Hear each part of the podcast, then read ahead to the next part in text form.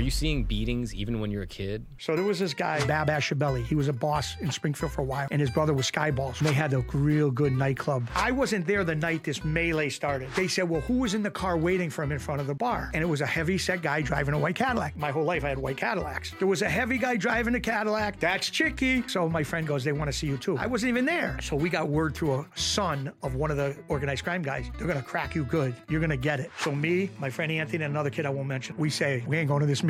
We jump in my Cadillac. We drive to Fort Lauderdale. We're there about a month. We call home and they got us. They go, hey, it's over, come back. You guys are idiots. We go to the meeting. And I said, this don't look good. So we pull up, we go in this room, and he says, come on in. They're just going to talk. Don't worry about it. So all of a sudden, we hear the garage door in the back go up.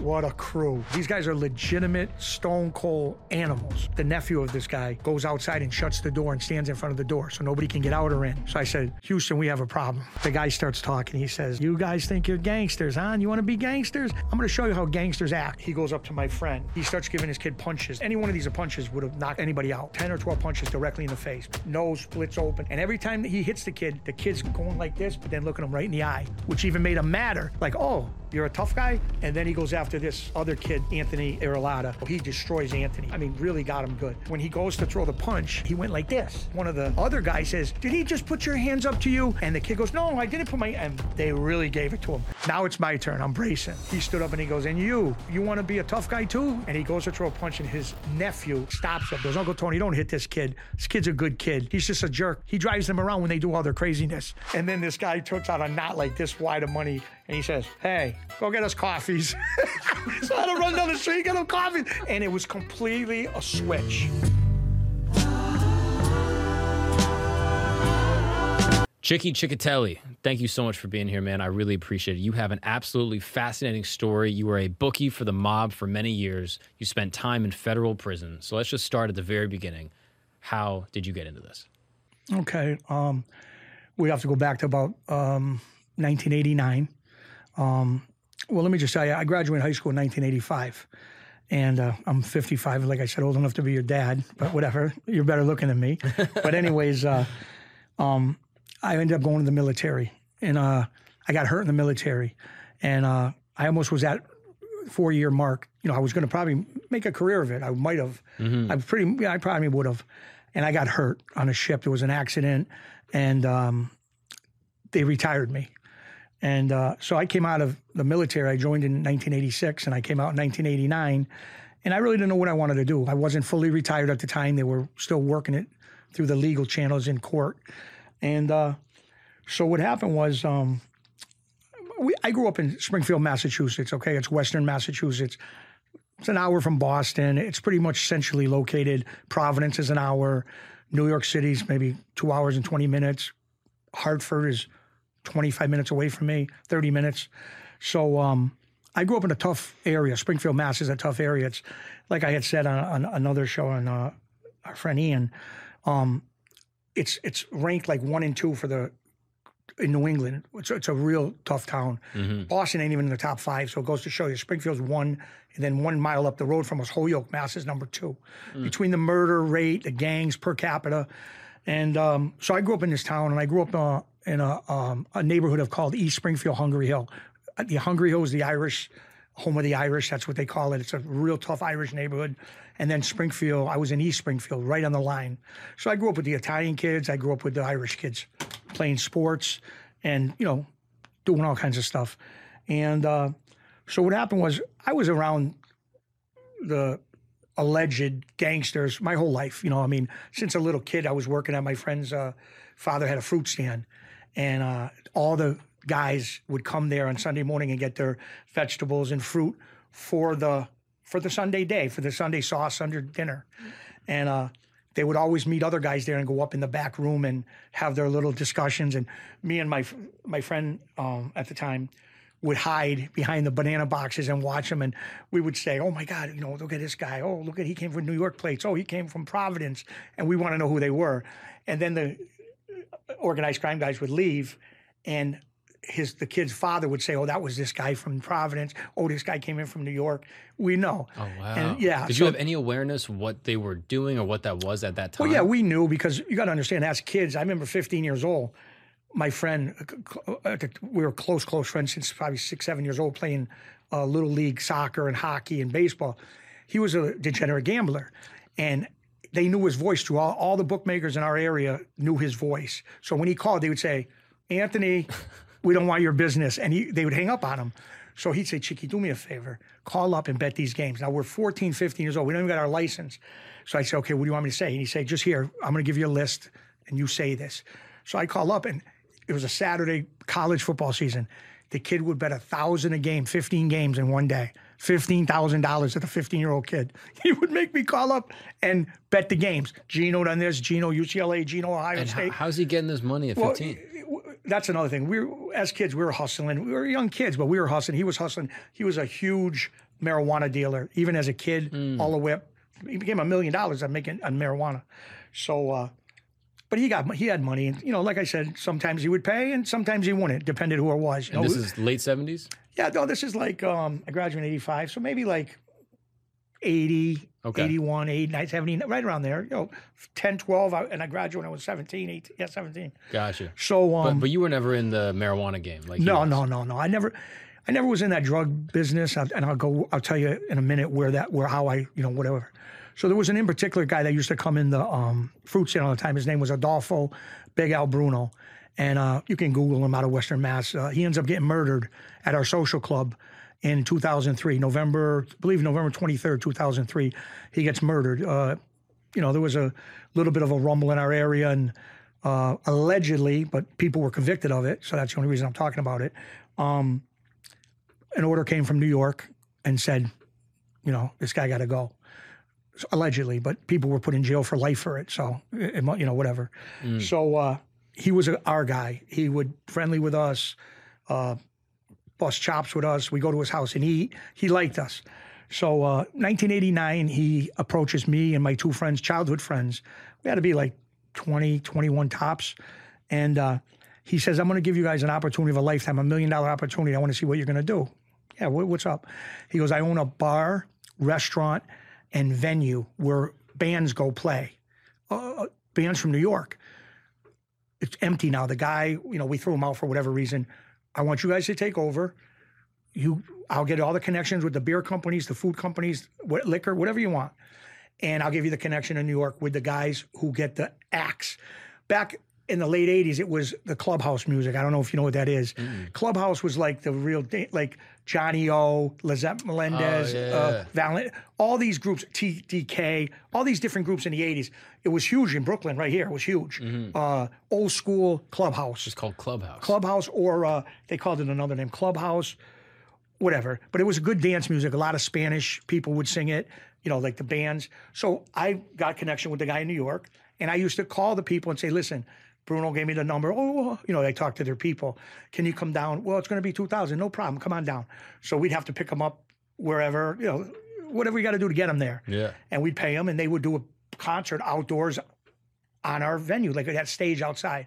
And the place would be packed. It was a beach too.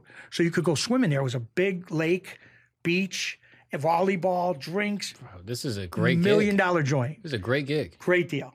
Needless to say, we destroyed the whole thing. we were there one summer, maybe maybe not even two, one full summer. Forget about it. Do it. you know what happened to the guy that was running it before you took it over? No, I have no idea. Uh, it was in the family, and he had one of the cousins running it, and mm, I don't know. I, I, I, the way I took it, but I don't know for sure. Guy was robbing him, and he said, "You know, see you later. I'd rather get nothing than you robbing me." Yeah. So he, he got thrown out of there. So we took it over, and we had like he said, whatever you need, just do and take it off the top. So I had like all sand brought in, new sand on the beach. Look, it was funny. and and who were you doing it with? It was I'm doing it with uh, two friends of mine. I'd rather not mention them Sure. right now because one's still around, and the other one I don't want to. You know, it's no big deal. Is one of them your gambling friend from when you were younger? Yes, Anthony. Yes, Anthony. Well, you already he's out on the podcast, and you know, and I could talk about him because he ended up cooperating and leaving that life, which you know, whatever he's doing, God bless him. But Now, now you you mentioned he's a degenerate gambler, Yeah. which is a which is a funny term. What Yeah. makes someone dege- a degenerate gambler versus just a gambler? Well, a gambler, I, I guess. I mean, I was never a degenerate gambler because I seen all the years I bookmaked, I seen people get stuck and lose cars and houses and wives, so it really deterred me from that. So thank God, you know. Mm. But uh, it just was crazy. I mean, I could go on and on. I'll tell you stories, but A degenerate would be someone that he like don't lo- stop. he's losing he's losing his life. he's yeah, but he sometimes he paid, sometimes he did, but he he bet games. A 15 year old kid don't get stuck. I think at one time, I think he was 16 or 17, he blew 80,000, 70,000 in one week, and they had sit downs over it. Like other guys, gang, other organized crime guys, he owed, and they were talking it out. Well, can you cut it in half? You know, or maybe we'll go see the father because he owns a fruit stand. We'll get it from the father. That's a degenerate gambler. When you're putting people in risk Whoa, like that, it's okay. bad. And um, the friend that my guy drove me up here today, Anthony Grasso, Yeah. which you talked to him. Great That's guy. a different Anthony. Great guy. Of goal, another degenerate gambler, and I'll t- go into him later. But uh, great, great guy. These, you know, Anthony's a, uh, Grasso's a great guy. It's just that, you know, some people drink, some people do drugs, some people, whatever it is. That was his thing. Yeah, his thing is gambling. And he don't drink or do a drug, him, but he gambles. Forget about it. now, did Gambling Anthony ever have any big wins? Oh, I'll get into that. I can go there now if you want me to. Well, Well, when you were younger? Yeah, well, he always won and lost, won and lost, but he always lost a lot more than he won. But uh, I'll go into his story first. So there, there was probably like, I was I was probably looking back the biggest bookmaker in probably all of Western Mass for sure, Western Mass, maybe even outside Western Mass, and uh, I had a lot of lot a lot of customers, and we didn't edge off to nobody. Edge off means you got so much on a game. I would call Vegas or I would call someone and say, "Can you?" If I say I got hundred, say I got fifty thousand on a game, maybe we only want to take half of that, take twenty five thousand. So I would take twenty five thousand and bet it through somebody else, or you know, get, get a connection in oh, Vegas. wow. You know, because they don't want to get hammered. But Bruno, our guy, didn't care about chopping it up. He said, "We take everything." So we're not chopping it up. If you get a hundred thousand in a game, we go. He's good It's a hundred thousand. We're good. So I had like sheets with like on a Saturday. You know how many college football games are on a Saturday? Never mind other sports going on at the same time. We must have had. There's a lot of games on a Saturday. I can't even know the number now, but you know you have 20,000, 10,000, 12,000, 6,000, 10,000, 50,000. Add that up in a week. Uh, well, when I got pinched, when I got pinched for the FBI for the um for this organized crime case for bookmaking, uh, um, they estimated, I think, in less than two years, three million dollars. It was averaging about three hundred thousand a month. 300000 a month. That's month. what that's what I got convicted of. If they only really knew, but three hundred thousand I got convicted of. Let's keep it there. Yeah. Hypothetically, it could be more. who's who's to Oh, it. say? Yeah, but that's neither here or there. Wow. But um, yeah, so Anthony got stuck. If there was, just say there was seven bookmakers in my area, eight bookmakers, I was one of them. He probably owed seven of them, okay, at one time, and he owed a hundred thousand on the street gambling to ten to this guy, twenty to this guy, thirty to this guy. So and how old is he? he had to be maybe I want to say late twenties. Okay, so now he's an adult. He's, He's an man. adult. This is going a little story, a little ahead, but Sure. so uh, they start calling him, you know, and he you only last about a week with the weasel talk. Well, I'll see you next week. Oh, Thursday I get paid. I'll get you then. Two Yeah. weeks, they know something's wrong. So certain ones, you know, they wanted to play the role and oh, Anthony, you better pay me or you're gonna have to, you know, blah blah blah. blah. So he didn't even get to that point. When they started calling him, he uh, borrowed a thousand dollars from his friend and he went to Vegas again, we're talking about a general gambler. He lost everything he had. He borrows a thousand and goes to Vegas on a one way ticket. So if he loses that thousand dollars in Vegas, he's staying out there. He said, I'll be a parking attendant, a cook at a buffet. I'm there. Now, at that time, he leaves his wife and kid in Springfield to take off because he don't want to put them through that. So he gets there. He'll tell you the story if you ever do him. He's funny. He goes in his hotel room. He got comp rooms because he spent so much money in his life in Vegas. They give you a free room Yeah. and meals and drinks. Cards. Right. So he's in his room and he says he gets down on his knees on the bed and he prays to God. God, if you turn this out good for me, I'll be a good husband. I won't gamble no more. I'll be a good person. Meanwhile, when I get to the you'll laugh because that only lasted two months. but anyways, so he's got a thousand dollars and he starts betting like five hundred. He likes sports, so he bets like all the hockey games. He knows all these crazy sports. You know all the different. Oh, this guy's playing, that guy's playing. I don't know. Like I know some things from years ago, but not like him. And he loves boxing. The boxing they had boxing matches. So, anyways, he starts winning. He, he gets on a thousand dollars. He starts winning. He's up to 10,000, 15,000, 30,000, 50,000, wait, 70,000, Go 100,000. home. Everybody, he's calling his father. Dad, I'm up, I'm on 120,000 is in my safe. Come home. You think he's coming home? Of course not. He's a degenerate gambler. That's a degenerate gambler. You can pay everybody you owe and still have fifty thousand. I'm staying. So he's there a month. Okay, he's there a month. He can't do nothing wrong. He's now he's up to two hundred thousand. God is my judge. He starts sending now. I don't know if you know now. I don't know about now, but back then you couldn't send ten thousand or more Western Union because then they red flag. Right. So he was sending 9,500, 95. And he, little by little, he was sending to his brother, his father. They were paying these guys off, going, oh, Anthony, here, here. And they're just happy to get their money. You know, well, I don't care where he is. Thank you. Yeah. And if he owed you 20,000, he gave you 24,000. He always, he put like three, 4,000 extra just for, hey, that's why he can walk around with his head held high anywhere in our area. Mm-hmm. So they were little by little every week getting paid. You know, if he owed you 40, he gave you 10 one week, 10 another, 10 another. And he had all these people running around paying people. But he stood out there. So he went to the uh, Oliver Macaulay fight. I think he told you that story Mm-hmm. where the guy had just got out of a drug rehab and he should have never been fighting. Against Lennox Lewis. Yes, Yeah. Lennox Lewis, and he's in the fight, and Grasso's sitting front row next to Lionel Richie and Johnny Mathis, the singer Johnny Mathis from the fifties. They're sitting because you know when you bet that kind of money, he bet forty thousand on just a boxing match. Take a seat. Forty thousand. So he says he's watching the fight now. He bet the guy that fought Lennox Lewis, what's his name, Macaulay, whatever his Yeah, name yeah. is, was going to lose. So he's happy if the guy loses. It's like the third round, they're fighting. He raises his hands, Macaulay, and says, "I'm done. I quit." And he cr- starts crying hysterical, and Graff- Grasso's laughing at him, ah, you know, abusing him because he's going to win. The auditorium bet on him, some on him. I mean, yeah, on him. No, I think no, no. Grasso bet against him, so a lot of people wanted him to win, and they went crazy. He, the, the, the, his trainers are yelling, "Get stay in there! You got to stay in there because I guess you got to make it to a certain amount of rounds before the people get paid. They get paid for the fight. You don't just get paid walking in the ring. You got to make it. I think they had something with three rounds, or he didn't even make it to what he where he was going to get money. Okay, I think they give you so much, but You got to hit a minimum. well, yeah, exactly. So all the people that bet for him to win is throwing popcorn at him and soda and drinks because he literally walked out of the ring. The, the trainers are holding him to stay in the ring, and anybody can go on uh, YouTube and pull up that fight and watch the fight. When he walks out, he's hysterical crying and he's saying, "I can't do it. I can't do it." He had just got out of a 30 day or two month drug rehab place. He wasn't mentally ready for that pressure. That's crazy. So he walked. The trainers are chasing him, and he walks out of the thing. And Lennox was his name. Lennox. Yeah, Lewis, Lennox Lewis, yeah. wins. It was the biggest thing. Grasso was laughing, ah, because he won. Yeah. But And your boy Anthony.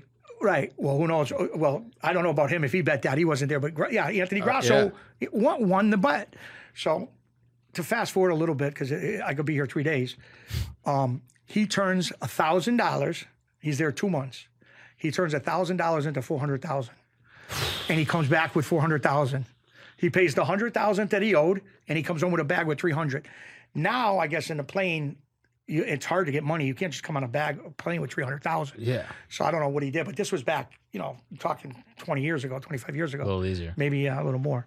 But so we grew up around these kind of kids, okay? And um, I remember at a young age, we got in a lot of trouble with the with the organized crime guys because you're supposed to kind of listen to them, and we did what we wanted. Like uh, I'll give you an example. Um, we used to go to their nightclubs. They had a lot of the nightclubs in our area, strip joints, restaurants, dance bars. They really ran the town, huh? Oh, Springfield, Western Mass, forget about it. And and I'll get into it. What makes Springfield unique compared to Boston, Providence, is um, allegedly, but it's out there on YouTube. It's not like I'm giving secrets. Um, Western Massachusetts, just Western Mass, is a um, uh, it's like a satellite unit of the Genovese crime family in, out of New York. Oh, interesting. Right. Boston is Patriarca, and then they had the Irish crew back in the day with Whitey Bulger, who, which I'll go into that. Whitey Bulger was the notorious Irish gangster that they found in uh, Boston, which the kid we hung around with, that was our child, you know, friends through our whole teenage years, eat dinner with him, is on trial right now, allegedly for killing Whitey Bulger. Freddie Geas. Him and his brother Freddie and Ty, they got life sentences because of uh, some cooperators in Springfield, Why Mass. did why did Springfield become this hub? Did they have like a capo or a boss move down there? Well, since 1930, it's been. I'm not. Ex- I mean, there's three different reasons why they say they did, but I mean, if you read any newspaper or anything, it's always the Springfield Genovese crew, all this craziness. But like I said, that's allegedly. But th- this is what's out there, Mm-hmm. and um, yeah. So uh, we came to New York. We came to New York quite often. You know, we'd bring. Uh, I, I went a couple times, but a couple of my friends used to come all, all the time. But we take rides down here and bring like uh, during holidays a whole van full of like the best liquors and the best food because we come down to you know Harlem and different places where they had social clubs and I you know whatever. But my friends went a lot more than me. I only went a couple times. Mm. But, And, but uh, your family, your direct family, was never affiliated. No, no. My father was a hardworking guy. He worked in a. Uh, my father was in the Marines. My whole family. My my father had uh, with him there was seven boys and four girls in this family, and they all were from the Bronx, Arthur Avenue, a, a, a two story walk up, fifth floor. Uh, my grandmother didn't speak English. My grandfather didn't speak English. Seven seven total boys and four girls. Two stayed in the Bronx. My father went in the Marines, and the rest of the boys and four aunts came to Western Mass because their um, thing they did was um, auto body business. So they opened a string of auto bodies in Western Mass, like Ludlow, all, all the different towns around my area, Springfield, West Springfield. You know, they own all the auto bodies. I think today there's still three open. And your grandmother immigrated from Italy. Yes, my Where- grandmother and grandfather, Dominic and Ada. Where in Italy? Um, uh, uh, uh, Marchegiano. Marchegiano. Yeah, it's a. Uh, I, I I don't know exactly. I never went there. I went all over the world with the Navy. I never went there. Yeah. I should someday. But they, That's they cool. came from. Yeah, and um, so they moved to Western Mass, opened the auto bodies, and uh, and uh, yeah. So my father was never involved. in That he worked hard. My mother, forty five years, was a crossing guard. You know when you cross the kids. Of course. She was there so many years. She had a badge that had number one on it, a badge because she was there so long. The cop badge that said number one. Yeah. But she was a crossing guard, That's great. and uh, she crossed the kids. Then she crossed their kids, and even at the end, their grandkids. Three generations. Just a staple of the community. Oh, the, the mayor came, when she did her last day of retirement. The mayor, all these officials came, took her picture. She thought she was like a movie star. You know, she she was funny. My She, mother, she's a was sweet woman, huh? sweet woman. Uh, listen, Will cook for you? well, we put. Oh, do look at me. Does it look like she didn't cook for me? but anyways, why I'm uh, asking. yeah, yeah, I'm fooling. what, what, what, what was she making? What, what, what, what Oh, kind of food? Back then it was crazy because it wasn't just Italian. My mother made everything. You know, Wednesday was macaroni and meatballs and sausage. You know, Friday was takeout night pizza. Uh, Sunday was taco. She made everything. You know, she was Italian, but she made everything. Soups. And my grandmother lived with us for the whole time since I was born. so for my grandmother passed away, but she when when I was born, I had two mothers and a father. I had my grandmother and my mother, and my father. My grandmother was the head of the kitchen. You know, my mother and father could only go in there if she authorized it. And then if she got tired of cooking one night, my mother would do the cooking. But my grandmother would do all the sauce, the soups, do everything. And, and my father was funny because he'd come home. My father wanted to eat at 4.30. I know that's early for people. He wanted to eat at 4.30 because he went to work 5 in the morning, come home at 3.30. He's hungry. So we were eating at 4.30. So, you know, it didn't help me too much that I was eating at 4.30 and 7.30 I was starving again. You know, normal people eat 6 o'clock, 5.37. Go to sleep. So uh, we had to be there at four. And if my father went in that kitchen before four thirty, like to dip the sauce or something, it was the funniest thing. My grandmother was the best, and uh, we had a lot of fun. And she was like a second mother to me. You know, we'd fight and laugh. And see, I was almost like I had two brothers and a sister, so there was four of us. But my brother, my my youngest brother to me, up from me because I'm the youngest, is like, you know, almost 10, 11 years older than me. So they were gone already. When I was 10 years old, they had their own kids and their wives, and they were gone. So I probably pretty much grew up just me, my grandmother, my mother, and my father. Baby Chicky. Yeah, baby. Ch- Well, yeah, back then, baby chickie. you know, I don't know. But anyways, uh, yeah, yeah. So it was fun, and um, yeah, my father was a hard worker, my mother hard worker, and it was funny because um, I had told this before too, and it, you got to kind of get where I'm going with this. You know, how people got pictures of like Grateful Dead or Boston Red Sox, New York Yankees, A Rod in their room, the kids. Yeah. Not me. Since 11 years old, John Gotti Sr. Uh, this one, that one, local guys, the news articles on my wall. Listen, you're gonna laugh. I think I was doing it before the FBI when they put that poster up and it says this guy's a captain, boss, gen- uh, soldier. We were doing that as kids. Oh my God, you better put him up there. He got promoted. We, you know, it was Th- funny. those are your trading cards. They- that was our th- thing. That's what we grew up around. They That, were running the town. we wanted to be like them. Okay, and the guys that were around me, anybody says they didn't is a liar. Did your parents ever tell you like, hey, you know, the, these crime guys, like they're sketchy, don't whatever, No, whatever? I mean, Were they aware of what was going on? Yeah, of course, of course. My father knew guys and the Bruno and he knew him, but they never. It was weird because they just accepted it. Like I mean, they'd say be careful. Mm. Or later on in life, when I started getting pinches and picking up cases, you know, they were like, you know, and uh, it was just crazy. Like my nephew is in, was in trouble too a lot too, and uh, that's the thing I'll get into in a little while. But my nephew, uh, uh, allegedly, uh, he just got he's in jail. Five years he's been in jail. But uh, I, in 2019, I was picked up on my second case where everything was going good, and then I got picked up in that big indictment. It was the biggest indictment in the East Coast history of the Latin King and Queen Nation, allegedly. Right. Which is interesting. We can get into that. We'll get into that later, but I just want to give you a little Yeah. little preview. But um, yeah, so he was around as a kid too, and my mother was funny because he would have all these alleged Latin King kids around him. Now he's Italian, a lot of them were Spanish, but they'd come to my mother's house, and he was like, "Oh, you know, this is my friend from school," and they're all kids, and they would eat at the kitchen table with us. My mother would put pasta fazool or meatballs, and they, there'd be seven around my table. Now, meanwhile, I'm laughing because I know who they are. My mother's in they great guys, ain't they good guys? Right? She don't know if she ever turned around. They they they they, they would think of eating, cutting your head off. but it was funny. But your mom is just such a no, loving she- person they that loved she's her. They used to call her Mrs. Chick. Yeah. They loved her. If you're coming to the house, you get in a seat at the table. come on, sit down. And, and, and I'd say, my mother would say, ain't he got a lot of friends? And I said, yeah, they play baseball. He never played a sport in his life. I said, yeah, they play baseball. They go play racquetball. I made up stuff. Oh, see, you should do like them. She's telling me. I said, Yeah, oh, you should telling you really know who they are. but anyway, my mother was the best. So Oh, that's um, wild. So yeah, you're just around it all the time. You see it coming up. It's it's, it's cops come into the house under uh, organized crime task force, state police organized crime task force, FBI. They'd come to the house, and my mother got so used to it. It would be like if a milkman came to a regular person's house. You just don't even think now. My mother would be sitting on the porch back in the day, cutting out the um, paper. What do they call them? The coupons. Yeah, you yeah, get the dollar off. Yeah, yeah. She'd be at the thing with her little house coat on in the front porch. Boom, boom, boom, and Mrs. Cecchetelli, yes.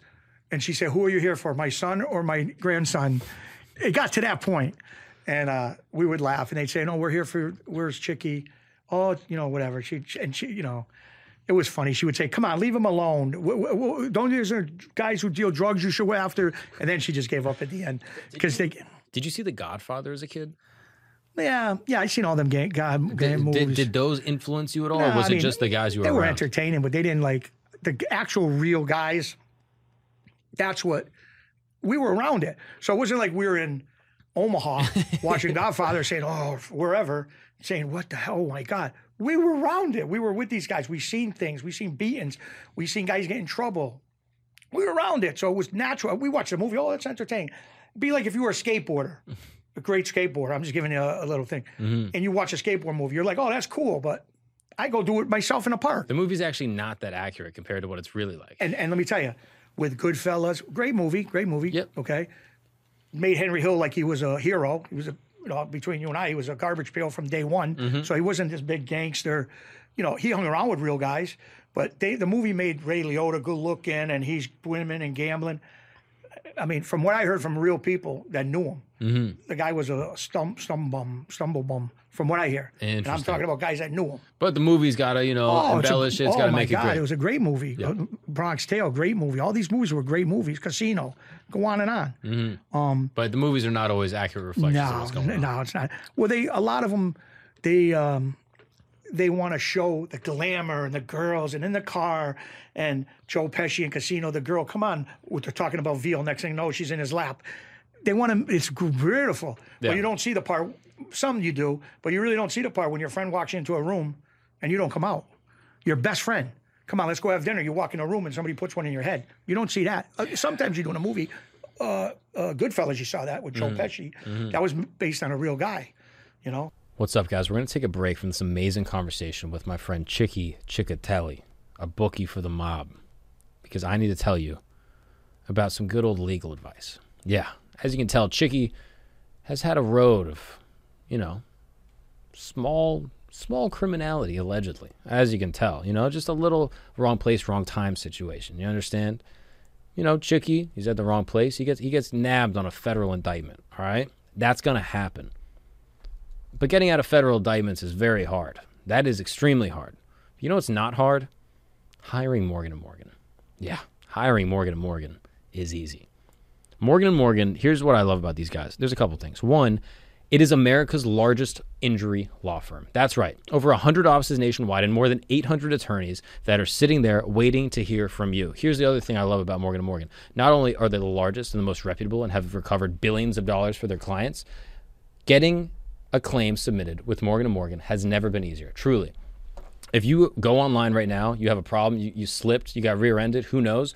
To get an attorney, it is truly terrifying. You're going to go on Google, you're going to search something, you're going to see all these attorneys, you're going to be like, is this guy going to rip me off? You're going to call three people, this guy's golfing for the next two weeks. No one cares about your case, and that's why Morgan & Morgan is so important. Because with Morgan & Morgan, you can submit your claim in eight clicks or less. Yeah, it's like ordering something on Amazon or getting something on Uber Eats. That's how easy it is to submit a claim to Morgan & Morgan. And now I know what you're thinking, Mark, what is the catch? I'm sure it's going to be crazy. I'm sure I'm sure these guys, I mean, if they're the biggest, they're not going to have time for little old me. Here's the crazy thing. You don't pay a single cent unless they win your case. That's right. If you win, they win. Your mutual interests are guaranteed. So, if you're ever injured, you can submit a claim to Morgan & Morgan in 8 clicks or less. It is the easiest way to submit a claim. And yes, that Morgan & Morgan, that's what I'm talking about. You know, the largest injury law firm in the entire country that's recovered billions of dollars for their clients. And yes, you pay $0 unless they win your case. There's truly no better way to submit a claim and get fair compensation for your injuries. If you're ever injured, you can go to forthepeople.com slash gagnon. That's correct. For the people, F-O-R, the people.com slash gagnon. Or dial pound law if you want to. You can dial pound 529 from your cell phone. Or you can just go to For the People, that's for F-O-R, thepeople.com slash gagnon, or dial pound law from your cell phone. This is a paid advertisement. Now let's get back to the show. Are you seeing beatings even when you're a kid? Yeah, oh yeah. And the bar, we used to go to bars. We got to keep in mind now these guys own these bars. We didn't have to wait. Oh, 21, we're going to be 21 in a month. We can we were going to bars at 16. 15, 16, 17, walking right in the bars. Bouncers, Chicky, Anthony, come on, whoever, Grasso, come on. Right in the side door. 16 years old, we're all with 20 on and up. So we didn't know what it was like to wait. Oh, 21, I can't, I'm going to have my first drink. Mm. By 21, we were done with bars. I ain't going no more. but so going back to the beginning, um, where I was, we had a men- venue. I told you about the venue with Bruno set up for us. And I'm telling you, we could be multimillionaires today if we would have done the right thing. But we were partying, 21 girls. We used to have the, there was a strip joint in our area called uh, uh, uh, Anthony's. It was a strip joint. And uh, it was literally a mile from our beach. So every day, all the dancing girls would come with their little skinny bikini and play volleyball and drink because they didn't work till then at night. Right. And you know that was like putting gold around people that gold miners. You know we're woo, you know we're ready to go. Right? So, and uh, so it was we we had so many stories. Uh, uh, uh, people would come in, and then we started fighting our, which was ridiculous. And you're gonna laugh, but uh, if somebody didn't pay their bill or some guy came in with a muscle on the beach walking like get out of the way tough guy bang knocked out our own joint we didn't care if we got sued we would we would fight more in our own joint against people than any crazy club in New York where they're fighting. The bouncers or you're cracking guys yourself? Us, us. What bouncer? We're on a beach. We had no bouncers. We were we were just walking around. So many stories, and uh, and this is for a year. This is- yeah, like a whole summer, maybe like I'm gonna say we lasted seven months, maybe, and everybody's like they're they're asking me like, oh my god, why would a guy trust you with that? And I tell people, well, we wore it out quick. we didn't get nothing else after that. Are people doing drugs? Are people doing blow? Oh yeah, they were doing, not not our guys. We never really did the drug thing. They sold it, some people, sure, but never like, oh, we're messed up on drugs. now. not not around us. Because you got to remember, as a kid, since kids, Bruno told us, especially me, because I started working for Bruno probably about 80, 1989 Chicky, you want to hustle? Go ahead. You want to rob? Rob. You want to loan money? Loan shark? Do that. You know, get so much. Uh, you lend somebody. I lend you a thousand dollars. Okay, I say, here's a thousand. Give me fifty dollars a week. Not off the thousand. Give me fifty dollars a week until you pay the thousand back. So if you keep it, you, you know, you figure it out. Two hundred a month, a year. You know, you're talking, you know, two hundred a month times twelve months, and then you pay me the thousand in full when you have it, or you pay five hundred and it goes down from 50 mm. to 25, whatever. So we did all that our whole life. I mean, even as a kid, we didn't, you're supposed to technically have um, permission or give somebody something. Never did it. Never. Never, no. And even when we were doing it, even when he found out we were doing it, we'd say, oh, we only got 10,000 on the street, so we'll make you a partner. Meanwhile, we had a hundred thousand on the street. You know what I mean? So it was crazy. So we were around. The point I'm making is we were around it our whole life. Right. And uh, so I start working. Um, what happened was a bunch of guys in my area, older guys that were in the office for 20 years. And when I mean the office, they took the bets. Um, they took a series of pinches. A lot of people went to jail in the late 80s and early 90s. And uh, it wiped out their whole crew as far as workers. So I remember a, a guy comes up to me and he says, uh, uh, "My dear friend that I had the partnership in the venue with, still on the street. So I don't want to mention his name. He's a great kid, a dear friend of mine. Um, his father came up to me, and his father was connected with Bruno. They were friends." And he says, Chicky, the guy likes you. You got a pretty good brain about you. You're in the military. They always use that. You're in the military. Like, that makes me smarter, which I'm getting into a worse life. But I'd say, yeah, the guy wants you to clean out the office. So at that time, I knew what taking bets was. We all knew that. But I never heard the expression clean out the office. What does that So I, mean? and I'll explain to you. So clean out the office means you stay on top of all the bookmakers. Like I'm the main guy and I stay on top of everyone else. So if a game starts at one o'clock, by five after one, there's no more bets. You know what I mean?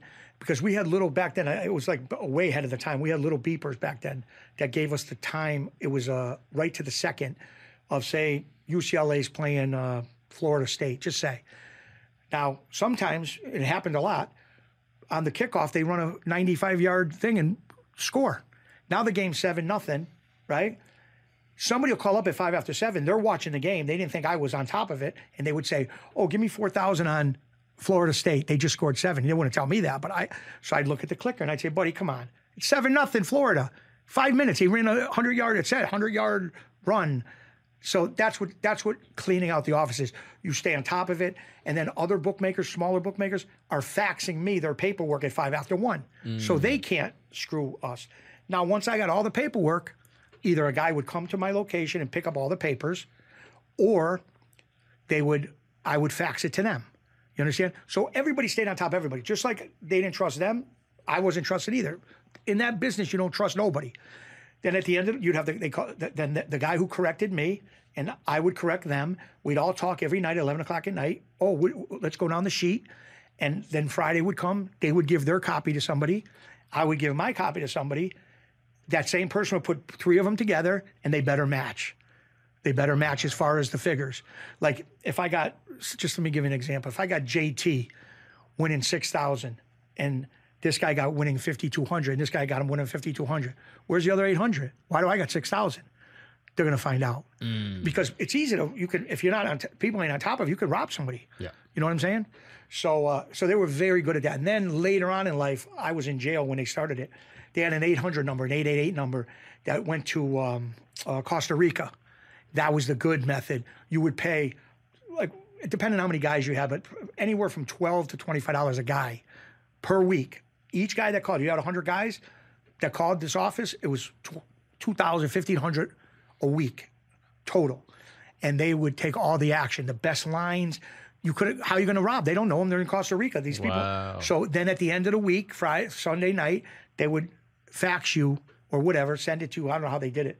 Um, the sheet with all the figures, and they were never wrong because in Costa Rica they got a bunch of people getting hardly nothing to correct it, give line, and that was a great method. And then, as we know, the government is real, really the organized crime. I'm just saying it, and they, the pop business was huge, illegal. Boom, they make it legal. Yeah. Sports bookmaking, boom, illegal. Everybody's going to jail. RICO Act, I go on and on. Boom, legal everywhere. Massachusetts became legal last year. Connecticut, New York, everything's legal. Yeah. They're organized crime. And let's be honest, a loan shark, like I was talking about the loan and the money. You're trying to tell me the banks ain't loan sharks? Don't don't pay your mortgage for three months. And you wish you got a beating. and that was it. See ya. Your house is gone. Your kid, your wife, right? I'm Yeah. just saying. Yeah, yeah, yeah. They became organized crime. Yeah, it's illegal when you do it, 100%. but if they do it, It's disgusting. It, it is what it is, though. But you know why? They're not getting their piece. yeah. So even with the Keno, we got Keno, Massachusetts, and the Wait, what, four hundred Keno? billion. I seen the signs coming to New York. Keno is like you play numbers and you put money. Ah. It's twenty four hours, not twenty four hours, but like twenty hours a day. People lose their houses, their jobs, their wives, their kids. The government, you're not illegal because you're getting a piece of it. You can lose your house. We're getting a piece You got to pay the piper. let somebody go to the cops and say, I can't pay my rent a bookmaker wants to take my money, the guy's doing five years if there's no violence. Violence, you're doing 10 to 15 years. Yeah, well, it's like a lottery, right? joke. Like like you run a private lottery, it's illegal. 100%. Or run a numbers game, it's illegal. 100%. The government does it, they get a piece, it's all good. It's all good. Lose your house. Sorry. Yeah. Oh, no, but you know how they justify it? On every lottery slip?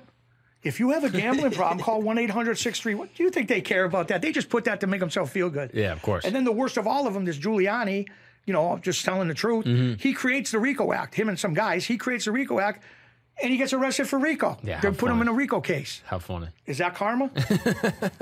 So, so it's just crazy. So you start making these books, and I guess it is important to, to notice. Like, I've never really lived in a time when when sports betting was illegal. Right. So the idea of like a bookie or needing a guy that's running an illegal book, I, I don't really understand that whole game and how that how, as far as how in. me, how they we got our customers. Yeah, like how how you get your customers, like what people's understanding of it is. Like in my mind, it's like you go on an app and you put bets in through an app. See, that's a great way. This is the new way now. Right. That's Uh, that's what it right. is, and it's legal, and everyone you know knows about it. But at the time, it was very much uh, you know kind of hush hush and Oh yeah, but we knew everybody. You know, we knew. Like you got to keep in mind, a lot of the Italian people. Excuse me, a lot of the people that came from, in our area. There's two prominent Italian uh, cultures that come from Italy. Okay, there's the Jays people, and the the the uh, Brugianese. They came in swarms from Italy to Springfield, to Western Mass. They opened pizza shops. We got famous pizza shops, Red Rose Pizzas, throughout the New England. Uh, you know, it's known from here to New York, uh, from our area to New York. Red Rose. We got uh, Bruno had an Italian restaurant. There's a Bruno had seven, eight pizza shops at one time. It's called Bruno's Pizza. He had everything, but all these restaurants, all the Italian restaurants, all the pizza shops are all Italians, and they all gamble. They all gambled. Uh, more pizza. I see more pizza shops get lost. Money making pizza shops that they the guy couldn't pay. He sold it to his family, his brother, you know, you know, to, to whatever pay whatever. So we were around all these guys. We knew who they were, and uh, you know, we knew who they were, and we'd say, "Here, here's the number you want to get. Get gamble. Excuse me, gamble." They were gambling, and then they would know somebody. That's would know. Before you know, you had, I, I probably I had one time between what I was taking and between what I was taking in, probably 200 customers. I was handling probably 80, 100 myself, and then another probably 70, 80, 100 guys were faxing me their stuff to correct. when you were growing up, were people playing like small games like dice, stuff like that? Nah, that, see, that's the thing. I know that's a big New York thing, the Yeah. dice and all that, but really, we weren't doing that much in our area. Um, mostly not the dice. You know, don't get me wrong. They had like casino night, and we go play roulette or whatever, like at a stag. But we weren't standing in the corner flishing dice. Right. We were at clubs, nightclubs, bars. Card games and stuff like that. Yeah, stuff like that. We're not on the street. Hey, you know, like you see Mm-hmm. in Bronx Tale, whatever the movie. But no, no, we were. You know, it, it just was crazy. Does a lot of this happen at like Italian social clubs? Yeah, yeah. We had a couple. We had well, one time we had three or four social clubs in our area. Can you explain to me what an Italian social club is and what happens there? Yeah, it's just a, it's a, it's a, it's a, um, like they have Greek social clubs, they have Russian social clubs. It's a social club where they have a bar and seats and chairs, maybe a jukebox, maybe a, definitely a kitchen because they cook a lot. And Italian people, it started off where Italian people wanted to go out at night, get away from their wives and kids. Eight o'clock at night, bocce. They play bocce there. Uh, we had a beautiful bocce court at our old club, and um, they go there and they they char- charismate the word charisma whatever that Yeah, word is. commiserate. Commiserate. Yeah, I'm sorry. Um, and uh, yeah, they, they laugh and they watch the games and and I got some funny stories about the social clubs, but uh, and we go down there and bust chops and torture the gangsters. We torture the guys. It was funny. Um, back when we were kids, I just go back. I, I go back and forth if you don't mind. When we were kids, um, we were little wise guys, and um, in our area they had a Regency cable box. It was called Regency, and it had one clicker, Regency. But they were giving them to everybody in the whole Springfield at that time. They only dealt with. Now you can get all this different things. You can even go on your phone and change TVs now. But this was in the very beginning when cable just broke. I think it was like 1984, 85. And uh, your clicker from your, this I'm just giving an example of what tortureful people we were. But you could take a clicker and go anybody's window in the whole area if they had cable. And you could go through their window at night. You'd see the red light on the Regency box, click, click. You could change your channel. Hilarious. So we'd go to the social clubs and they'd be watching the fo- horse racing, like uh, the New York track, and Mata Money's bet. And they're all, oh, come on, bang, they're hitting the paper like the movie, uh, Goodfellas when they're, I mean Bronx Tale when they're in the cellar. Yeah. And they'd all be, come on, come on, screaming, and we go, clunk. Right when the horse almost got ten feet from the line, we shut off the TV. Mother, if I had a cell phone back then, I could have a million people on YouTube watching these videos. How funny, throwing stuff, and then another time they might be a boxing match, right? And uh, the guy goes to throw a punch, like kids channel. they would go crazy. Who's gonna look out a window thinking somebody's clicking the thing? And you weren't afraid of these guys? like, if, like if they no, caught we you? Knew them. We knew them. I'll, I'll get into that in a little while. I got a story. So no, we weren't afraid. We were ball busters, and they would come out, you son of a bitch, and they used to torture me about my weight. It was funny. You know, you gotta laugh at yourself. Come here, you little fat bastard. He would yell, and I run and try to run, and I could never run as fast as my friends. So we'd go running down the south end, like, and they would be going, whoa, running, and I say, screw it, I ain't running. I dive in a bush, like in front of a pastry shop or something, and just lay in the bush because they were gone. I wasn't catching them, and they weren't going to catch me. These guys chasing us. So there was sometimes we got chased, and we laughed, and um, we got in a lot of trouble though when we got older, like 19, 20, 21. When I first got out of the military, we'd go to these bars. These guys own these bars, and they would put up for it a few times, but. We uh, we would go in these bars and we thought who we were. I'm just telling you, back then, we know we walking in. There's a line down the street. Like guys in New York will know what I'm saying. They know what it's like. The lines down the street Yeah. and the bouncer, chicken, come on, and go by the line. And you what, think what are you wearing? What are you wearing? When you, Oh, we used to wear the Sergio Tacchini sweatsuits. Yeah. Right? Sergio, they're pretty popular still. The sweatsuits, and then back then the Cavaricci's pants. There, there were some crazy pants, and uh, members only Oh, jackets. The members only. Yeah, yeah, yeah. But that was like cool, you know. I guess you want to say cool. That was what we wore. Everybody wore the the boots, the white boots, like they used to have the boots. Oh, back in the early '80s, we had the Calvin Klein jeans with the little Calvin Klein label. With, with the chain, what kind of chain you got? Oh, we had. I always had. I never went crazy. Like you see these guys now, big ass thing. I always had like a little Jesus piece or something. You know, just something my tasteful, own religious. tasteful. Yeah. Yeah. But some guys would be crazy. We'll see them. What, buddy, what do you think, Mr. T over here? But anyways, so we go in and we would torture the guys like that, you know. And now keep in mind, we're going out. Our guys, we, we used to hang around 50 guys strong. I'm telling you, 50 guys strong. We'd meet at the corner. They called it the corner by the social club. Drink some beers, bust chops. Girls would drive by with the convertibles. Honey, come here. Just like some movies you see it, like when the girl walks by at Bronx Tale, or, or was it Bronx? Yeah, Bronx Tale, and they go, oh, honey, you know, they're calling her. Yeah. We did all that craziness. And so this, like, this is not an organized thing. This is just like you and your buddies. buddies hanging out. But this is, um, uh, uh, yes, and I'm trying to, this is how we got to know the organized crime guys. And then they'd hear about fights. They would say, uh, Oi, what happened? I heard you smashed a kid in this joint and broke his head. What, you know, 'cause we got in a lot of fights. You know, I wasn't never like a big, tough guy. I never acted that way. I was always a gentleman. But we got in a lot of fights. You know, your friends fight, you're going to help. What are you going to, oh, I know. You know, you, you got to help. So I helped. We had a lot of fights. And uh, the guys would be, as long as it wasn't their bar, they were excited. Tell me what happened. Who got knocked out? Did Anthony smash the guy with a thing? I heard he smashed him with a no parking sign. And we would tell them, and they loved it. But when it was their bar, you low life, they complete. What I causing said, trouble. And I used to laugh with Bruno. I say, Bruno, why are you mad at me for this? Last week you were telling me give you play by play how he kid cocked his head open. Why now? It's my joint. You know, they lose money. Forget it. So there was this guy, um, very known guy. And the only reason I'm bringing his name up because he's passed. Um, his name was uh, Albert Scibelli, Babas Scibelli. He was a boss in Springfield for a while, and his brother was Skyballs, who was notorious in Springfield, been around forever since the 1930s. And uh, they were old guys; they were like in their 80s, and they had a real good nightclub in Springfield, Massachusetts, called Macaras. It was a rock and roll bar. They used to have the rock and roll bands, and uh, as I as I say these stories, I'm going to remember things and bring it up. But the kid Aaron Lewis for the group Staind. You ever hear Staind? Aaron Lewis. It's a big rock, huge rock star band. They used to play for us at the bar I ran for Bruno. It was called TJ Horhands. They were the band. I used to pay them 200 a night, four guys. They made some video. Howard Stern played it in New York.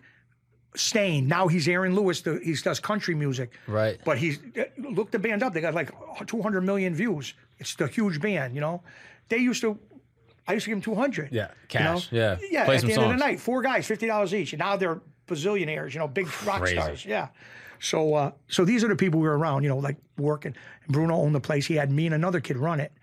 And uh, so, anyways, we we end up going to this Macara's bar I brought up, and um, we go in like you know we think who the hell we are. We're nobody, but we think we're somebody. And uh, we come in and we're ordering drinks, and maybe the lady don't bring them fast enough.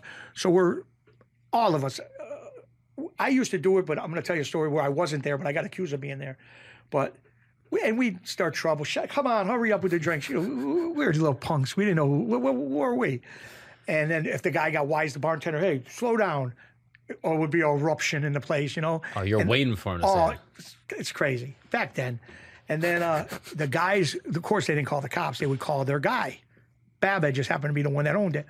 So I wasn't there the night this melee started, but they re- they described the car and the guy driving the car. But the guys in the place, they knew who they were. They had the video. I don't know if there was video back then, but they knew who they were. So they said, "Well, who was in the car waiting for him in front of the bar?" They all jumped in this white Cadillac, which my whole life I had white Cadillacs. But this time it wasn't me, really, because I would tell you, I don't care. And it was a heavy set guy driving a white Cadillac. There was a heavy guy driving a Cadillac. That's Chicky. They all said, eh, "What am I going to say? It wasn't me. I, you know, I'm not going to. It's like going to be a dry snitch." So I, I, so my friend goes, "They want to see you too." I goes home with my my, my family. We told why I wasn't even there. They want to see you too. I said, "Okay." So we get word through another source. Now, the guy that stuck up for us, Adolfo Bruno, happened to be in jail when this happened. He was in doing a federal prison sentence, not a long one, but like three years, two, three years. So he couldn't go sit down for us and work it out. Because what they do is they go work it out. My guy will go to Bab and say, listen, they're not going to go in there no more. They'll pay if there was any damage. Mm. Just let's cool it down. He would have done that. Right. Misunderstanding. They're wise guys, but they know if they do it again, I'm going to get them. Yeah. So he was away, so he couldn't do that. So we got word through a, son of one of the organized crime guys. They're going to crack you good. You're going to get it. People are leaving in stitches, going to hospital.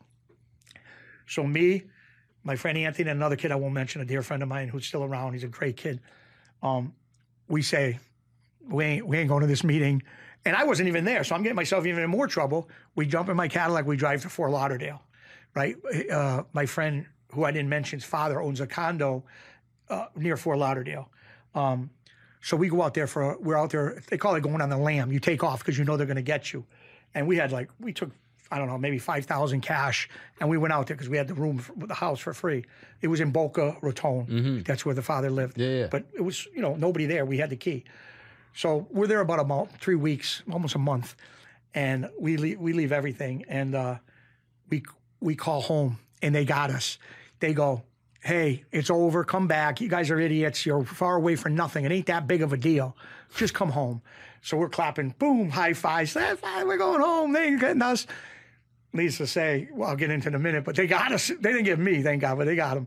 So we get home and the word gets on the street they're back oh somebody's seen me oh they're back they're back so the word comes listen it's over they're not, it's a month now they're not going to get you just go talk to them they want you to apologize and if there's any glasses broke just pay. So we go to the meeting but i should have known we were in trouble because we had a meet down the south end the italian section of springfield and we went with a guy in his car. I parked my car. We all parked our cars. We had to go in the one of the organ- alleged organized crime guy's car which he ends up cooperating too and leaving the life. His name was Felix Tranghese, and he was a he was a, allegedly a Genovese soldier, but he pleaded guilty to being that, and he ends up flipping, becoming a, a cooperator, and leaving the life. Wow. So this is the guy that in his day though, you know, he was a known tough guy, younger guy. So he brings us in his car to this little uh, car lot place with a little office. And and what is his demeanor when he picks you up? Like, what is his energy? Oh, they're the best at being phony. Guys, what's up? You look at the color on you, tan, look great. Felix, everything all right? Ah, come on, I got you guys. How was Fort Lauderdale? yeah, Just meet oh, some I women. Heard, oh, I heard through the grapevine you went to Runway 21, and I heard you were at Materano's or wherever restaurant. Yeah, back there, Materano. Stevie Materano has a joint out there. We were at the joints, the best joints. you think you're good? Oh, good. Oh, you you were at uh, the Platinum House or whatever the strip joint was, Pla- Pure Platinum. Yeah. Oh, you were at Crazy Horse. They knew everywhere we were because they got people down there that were like, "Hey, I seen Chicky and them guys. They were all here spending big shot up in a VIP." They knew everything. They're like, "Oh, you had a good time. Yeah, oh, good for you." And I said, "This don't look good." There was three of us in the car, me, four of us. So, so we pull up. We go in this room, and the guy says, "Come on, sit down, relax. Nobody's there yet. It's just a this guy who's the boss, Bab has nephews there. And he says, Come on in. They're just going to talk. Don't worry about it. So all of a sudden, we hear the garage door in the back go up. You hear that big ass door go up. And what a crew. These guys, now, they're all dead now, so I'll talk about them. What a crew. Anthony DeLavo. These guys are legitimate stone cold animals, right? Allegedly. Mad Hatters, allegedly. well, they got convicted of it, so, but you know, but they, you know, they were animals in their life. You know what I mean? Just, just tough guys, and they all come in. The worst of the worst come in them. It'd be like, uh, you know, and just I, I'm trying to give you a scenario so you kind of get it. It's like you're playing basketball, and you got three, four guys, and you're playing against the Michael Jordan team that played for the United States. The They're all Olympic team. walking in, you're going, what? Or the movie Slapshot, when one by one they're co- you ever see Slapshot, Mm, the hockey movie? Watch it, you'll die laughing. One by one, the most notorious guys are coming on the ice, and you're like, what? What? As they come in, they're getting worse and worse. There's like five of them. Are they holding anything? They got Nothing. they- just come fists. in. Come in, and they're all sitting around, and they, they're good. Hey, guys, hug, shake hands, kiss each one of them. You got to be respectful. Then, the, then it starts. Baba's. So we're all now. I should have known. The kid, the nephew of this guy, goes outside and shuts the door and stands in front of the door so nobody can get out or in. So I said, Houston, we have a problem. in my head, right? So Are you scared at this point? yeah, well, I, I know what's going to happen. You're kind of scared, but it is what it is. I'm there now. huh, at least if I would have went in the bar and destroyed the joint like they did, you know, allegedly, I would have been okay. I, I deserve wasn't even there, Right. but it's okay. So I said, all right, just take a beat. What are you going to do? So the guy starts talking. He says, uh, "You guys think you're gangsters, huh? You want to be gangsters?" It started nice, but now his voice is going up. You think you're gangsters? I'm going to show you how gangsters act. And he goes up to my friend, who's still around now, which I won't mention his name. Good kid. And he's this guy, Anthony DeLeva, was a was a mad hatter. He starts giving his kid punches. Like any any one of these punches would have knocked anybody out. Bam. I mean, probably no lie, 10, 10 or 12 punches directly in the face. Bang. Nose splits open. Bad. And every time that he hits the kid, the kid's going like this, but then looking him right in the eye, which even made him madder. Like, oh, you're a tough guy? And then he goes after this other kid who's in the office with us that you can go on. He does all these shows. Vlad, he did. Anthony Arillotta is sitting in the chair next to my friend. And he start now, this guy knew his family. They were all like cousins somehow. So he destroys Anthony. This is before Anthony became a alleged member of the family. So throwing stuff at him, metal balls. I mean, really got him good. So then this other nutcase stands up, another guy, right, stands up, and he goes to hit Anthony's cousins with us, sitting next to me. We're on a couch. It's me and the kid's cousin and, and, the other two over there. And uh, he goes, and you, you wise bastard, he's talking to the kid. And when he goes to throw the punch, now, uh, uh, you probably don't know this, but some people do.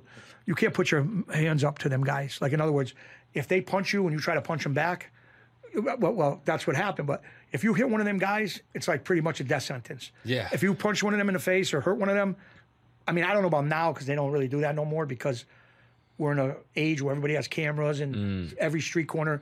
And let's face it, everybody's a cooperator. Most of the people today, so they don't even bother with that murder stuff. They, I mean, maybe once in a while, but nothing like the '80s. But you get punched, you punch back.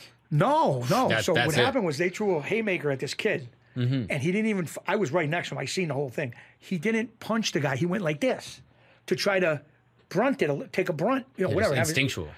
and and then that goes to another thing now because one of the other guys says, "Did he just put your hands up to you?" Now they make it worse, even though he didn't. I seen him; he just blocked. But they, they make it to worse. They're like, "Did he just put his hands up to you?"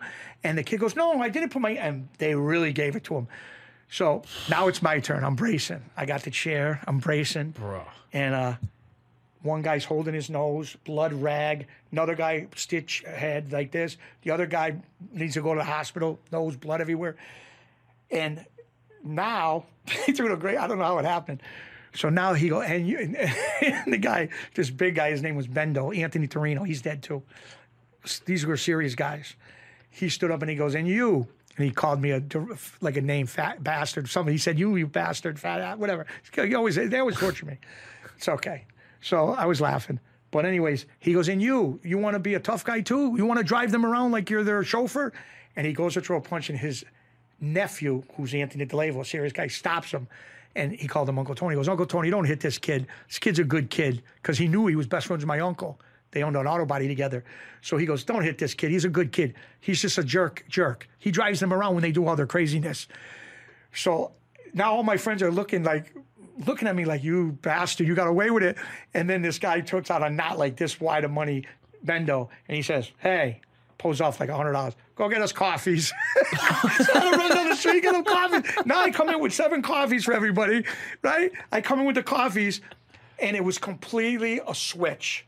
Like in other words, they were friendly with these guys. Oh, come on, don't be a baby. They throw a towel to the kid. Just wipe your nose. You'll be fine. If your mother says anything, just say you don't know what happened.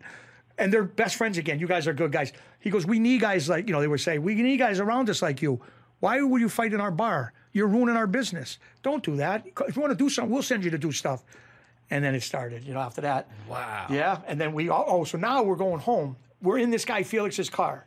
He's driving us back to the south end to pick our cars up. Everyone's busted up. Busted up, but not me in the front seat. Yeah, you, you got Nothing. coffee. You feel great. Yeah, I feel great. so now this is how nuts we are. There are three in the back. It, it, one's like uh, towel here, towel there, towel over there, blood brag. And they said, Felix, they're talking to the guy driving now, the big guy. Hey, Felix, please, before we go to the south end, can we pull over behind this building over here and we'll beat up Chicky and give him a couple of stitches or somewhere so at least he looks like, and we all start laughing hysterical. Who's spitting up blood? We're laughing. And we get out of our car at the end and, and, and we drive away and, and they tortured me for months. You low life. You're the only one that didn't get it. You know, who has their nose like this, like Rocky, the other one got stitches or whatever he had a cut it was that's just one story. I mean, if we were here till Bro. six in the morning, I got so many, but but That but is that's how we crazy. met them guys. Yeah. Eh, so Wow. And did you ever find out who this heavy set guy in the Cadillac? I know exactly who he was. I don't want to bring his oh, name Oh, you up. knew who he it was, was. a friend of mine. He did you, happened did to be you out ever tell him? Did you ever tell oh, him? Oh, he like, knew. He used to laugh. He used to laugh. They got you. I go, you low life. I, we, we torture him. You know. I know exactly what it was. He's still That's around today. so to this funny. day, he's still around. That and he is was a so heavy funny. set kid. and He was driving a Cadillac. Bro, that is crazy. Any of these smashes, was there ever like a weapon? Was there ever like a chain? No, Like, nothing. They, no, you watch the movies. They want to this and that, but when they come, if they know you, they're cracking you. You'll Mm. get a couple cracks, maybe a punch, but you're not going to get like. I mean, if they're coming to hurt you, break your, you know, they'll come with something, I guess. Wow. But um, Whenever you went to, to Fort Lauderdale, you ever heard of a guy named Pat Manila? no, Never heard of this guy. My dad used to used to manage a, uh, a an apartment building down in Fort Lauderdale, and he Yeah. had this guy Pat Manila show up at his apartment one day. And uh, long story short, he my dad's like the landlord, kind of like taking the rents for everyone. And Pat is like, "Hey, Francois, like sit down, let's uh, let's talk." And he's like, "I'm moving into the building," and he basically just puts a trash bag full of cash on the table to my dad and just says, "Here you go." He lowers all the blinds locks the door. He has his friend standing at the door. My dad's sitting in there, like 20 years old, freaking out. Like, Yeah. he's a French Canadian dude. He's got nothing to do with this. Right. Drops a bunch of cash and goes, Hey, this is my rent for the next two years. Take it, and uh, we don't have any problems. Just uh, Hmm. Yeah. don't bug us. I'll let you know if I need anything. yeah. Left it at that. He probably was the quietest guy around. He never knew Yeah, nothing. That was, he was, the, he was best that? tenant. Best you. tenant ever He's like, to- I'll take a whole building Look at guys. look at the, the, the serial killer Whitey Bulger. He lived in California Mm-hmm. on the, by the pier. I think the Monica Pier, somewhere out there. Mm-hmm. They were there 17, 18 years, him and his girlfriend, and never bothered nobody, paid their rent on time. Inside his apartment, he had a friggin' more weapons than the Ukra- Ukrainians, you know, guns and gu- they found like three, four hundred, I don't know, maybe a hundred guns, hundreds and hundreds of thousand dollars in cash. He was a notorious serial killer that killed women and everything. Yeah. And they found him. And then they Crazy. brought him to prison where he ends up getting murdered, you know, allegedly, whatever. So after all these guys get smashed and after that run in, did you still fight in bars after that? Oh, we were crazy. You know how many pictures we took as kids? Salt and battery, baseball bat, salt and battery with no parking signs, the, the yellow sign that that goes across Mm-hmm. a street and it says no parking. We took the seven foot sign right off, ba- bang, right over people's head. I mean, it was crazy. But you're still fighting these guys bars even though they just beat up all your outside. friends? Now we were doing, no, we still fight outside. Yeah, Now we go too, you know. outside. No, we go outside, but it was inside too. We didn't stop. And then, But, uh, but that's how you kind of get around them. You kind of see what they're they say, doing. well, these kids, you know, whatever. Like I said, I was never known, and uh, you know, I was I was a gentleman. I was, and I was never this big tough guy MMA guy like these guys today. You ain't got a shot today. Mm. If you go to a bar today and fight, next thing you know, you're laying. I'm laying in the street. Passed out because they put you in a chokehold. They do that stuff now. People Leg bars, arm bars. They make all this stuff up. My friend, my good friend's an MMA fighter, plays for Bellator. Mm. Tough kid.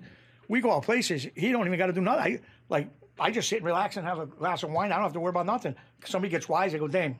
He runs right up, bang. They know how to do it. These guys today, you ain't got a shot. I would never go to a bar and fight anybody. Never would happen. Did any of these guys growing up allegedly have pistols, a little weapon, anything like that? We got arrested for guns. One friend went to jail for a gun. I went to jail, I got in trouble in uh, 2000, uh, 2019, December 5th. They found a gun, a Smith and Wesson. Right. So we had guns. I mean, we had we got pulled over one day.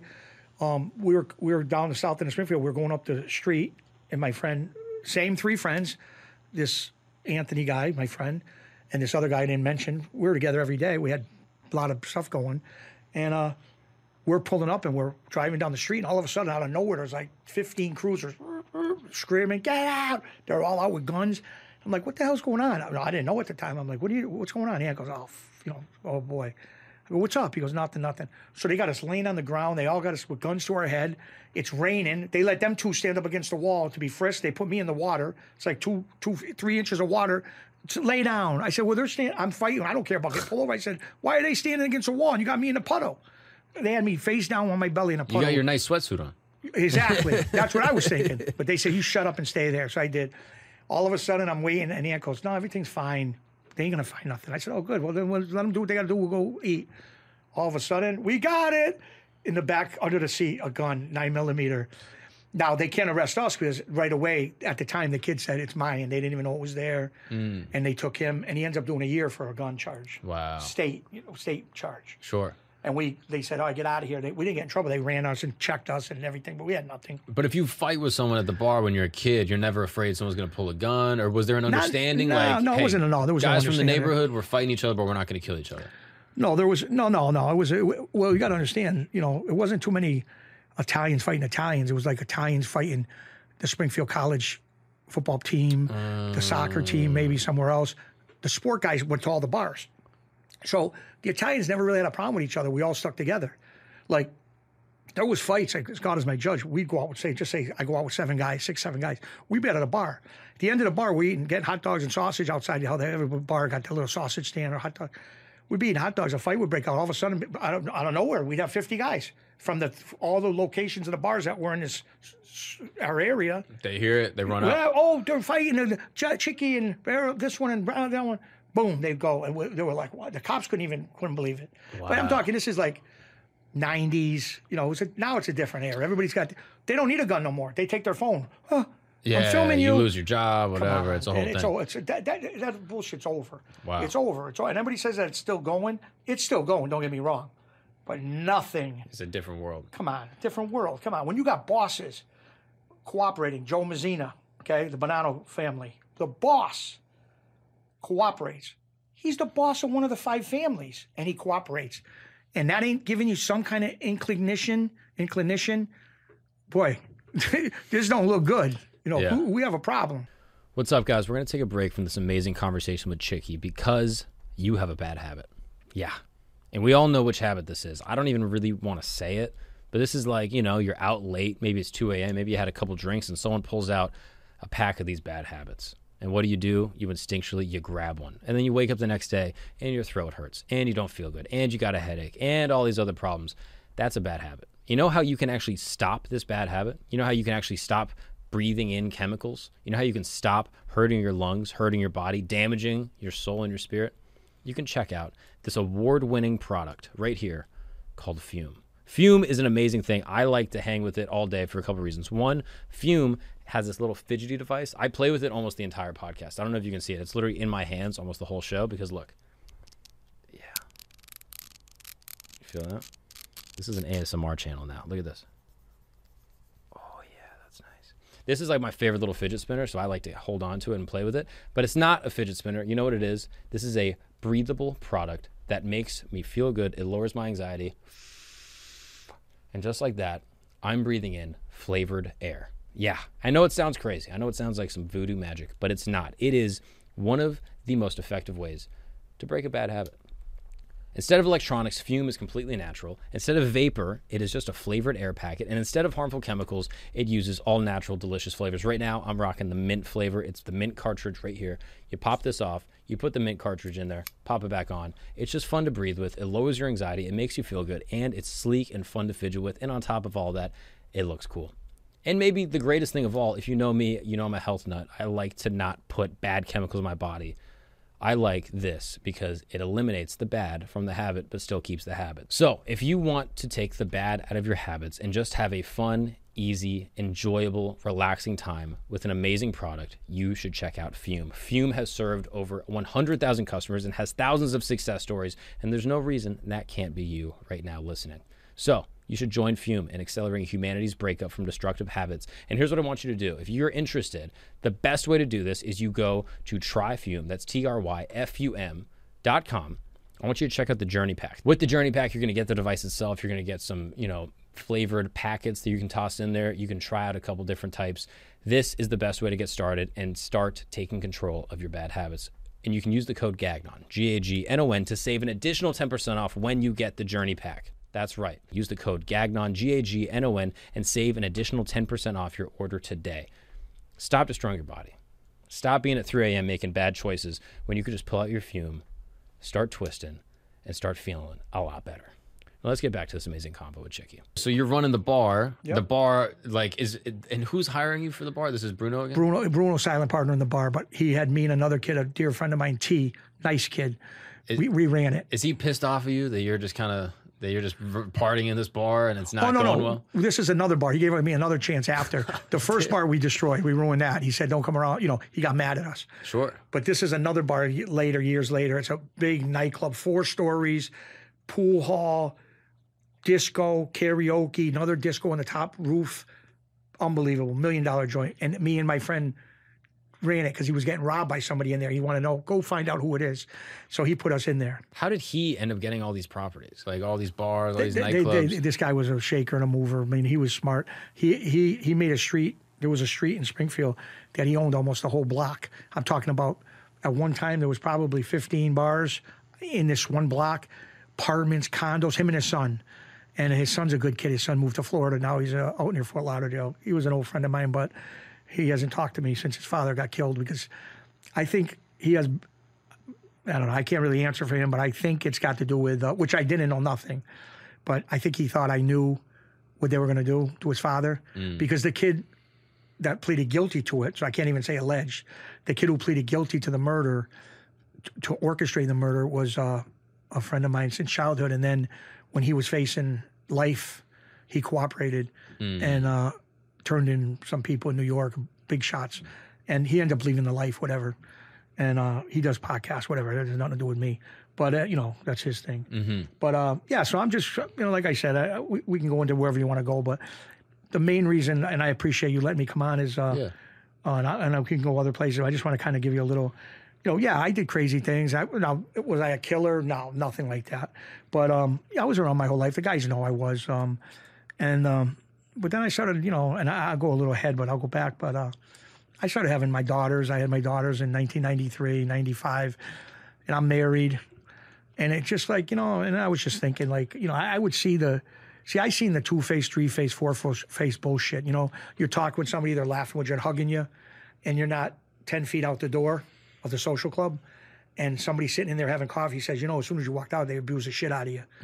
You know, certain guys, not like Bruno never did, but certain guys were like, you know, you know, whatever. And I'd be, are you serious? And, you know, it just, it, it started wearing on you like, you know, and then we got pinched a bunch of times and, uh, It just became too much. it, no, it wasn't even the pinching because I went to federal prison. I went to a UNI penitentiary. I was a bookmaker. I went to a penitentiary and I went to MCC Manhattan in lower Manhattan. And uh, so a penitentiary for bookmaking, I mean, that's crazy. I should have been at a somewhere like a little Yeah, minimum security, something. little camp or something. I went to. USP Canaan, US Penitentiary Canaan in Waymart, Pennsylvania. And when I went there, and uh, I ended up going there in 2006, it was a gladiator school. They called it. You can go on the internet and pull it up. It was legitimately a gladiator school. They were killing guards, uh, pedophiles, uh, uh, cooperators. They were killing everybody. It was a bad, bad place. So we can get to that, but I'm Yeah. curious. Like when you're working in these nightclubs, you're working in these spots, you're Yeah. working with Bruno. Yep. You get into the books through that, and he asked you to kind of clean. was doing the office books at through- the same time. Yeah, the same time. Like I was doing the books prior to that, and then I was doing a good job, I guess, at the, doing it for him. Mm-hmm. He was making a, t- you know, we made a ton of money. And the books was a. Uh, there's obviously making these books was illegal. Gambling at that time in this Oh, way yeah, was oh yeah, illegal. there was no legal, legal, legal. ga- Vegas, that's the only place. right. But so this was like a money funnel for the family.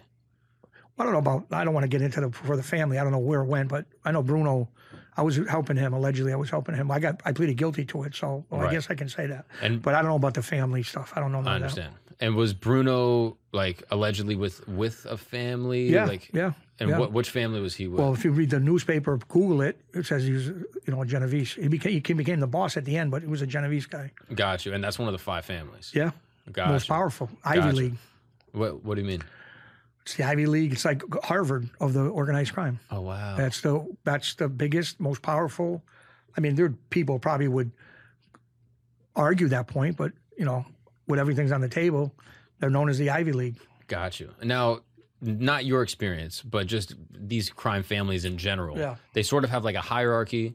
You know, there will be like uh, associates, and then That's they like the army. right. You know, you got captains, you got soldiers, associates, and then you got the administra- you know, administration, and, the, bosses, and the administration will be like a boss, an underboss, consigliere. consigliere. Okay, you know, and then maybe and, a street boss. Some people use a street boss. So the boss wants to be insulated.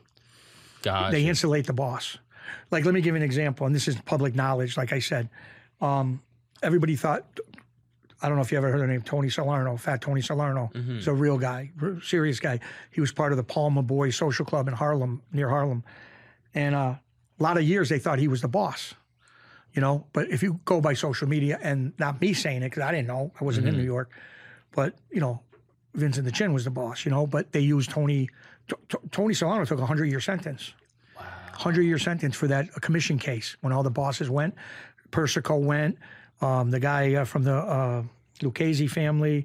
Um, you know, all the guys went. You know, and these bosses are clever enough to be like, "Hey, I'm to have a street boss. This is a front-facing boss." Well, they do that sometimes. I I don't, I don't know the particulars now because I've Yeah, been away yeah. from it for a long time. But th- some some of these families, but like hypothetically, could have someone Hundred where percent. they have a, well, a it throws the heat off them. where they have a face and it's Yeah, like, oh, this yeah. is like the boss. And he's Right. taken care of and he's high up in administration, but he's not the main actual guy. Right. Well, he calls the shots probably secretly. I guess I never was at a secret meeting, but Sure. I'm, I'm just going by. I, I'm basing what I'm saying is out, whatever's out there. Sure. It's not like I'm giving you a secret.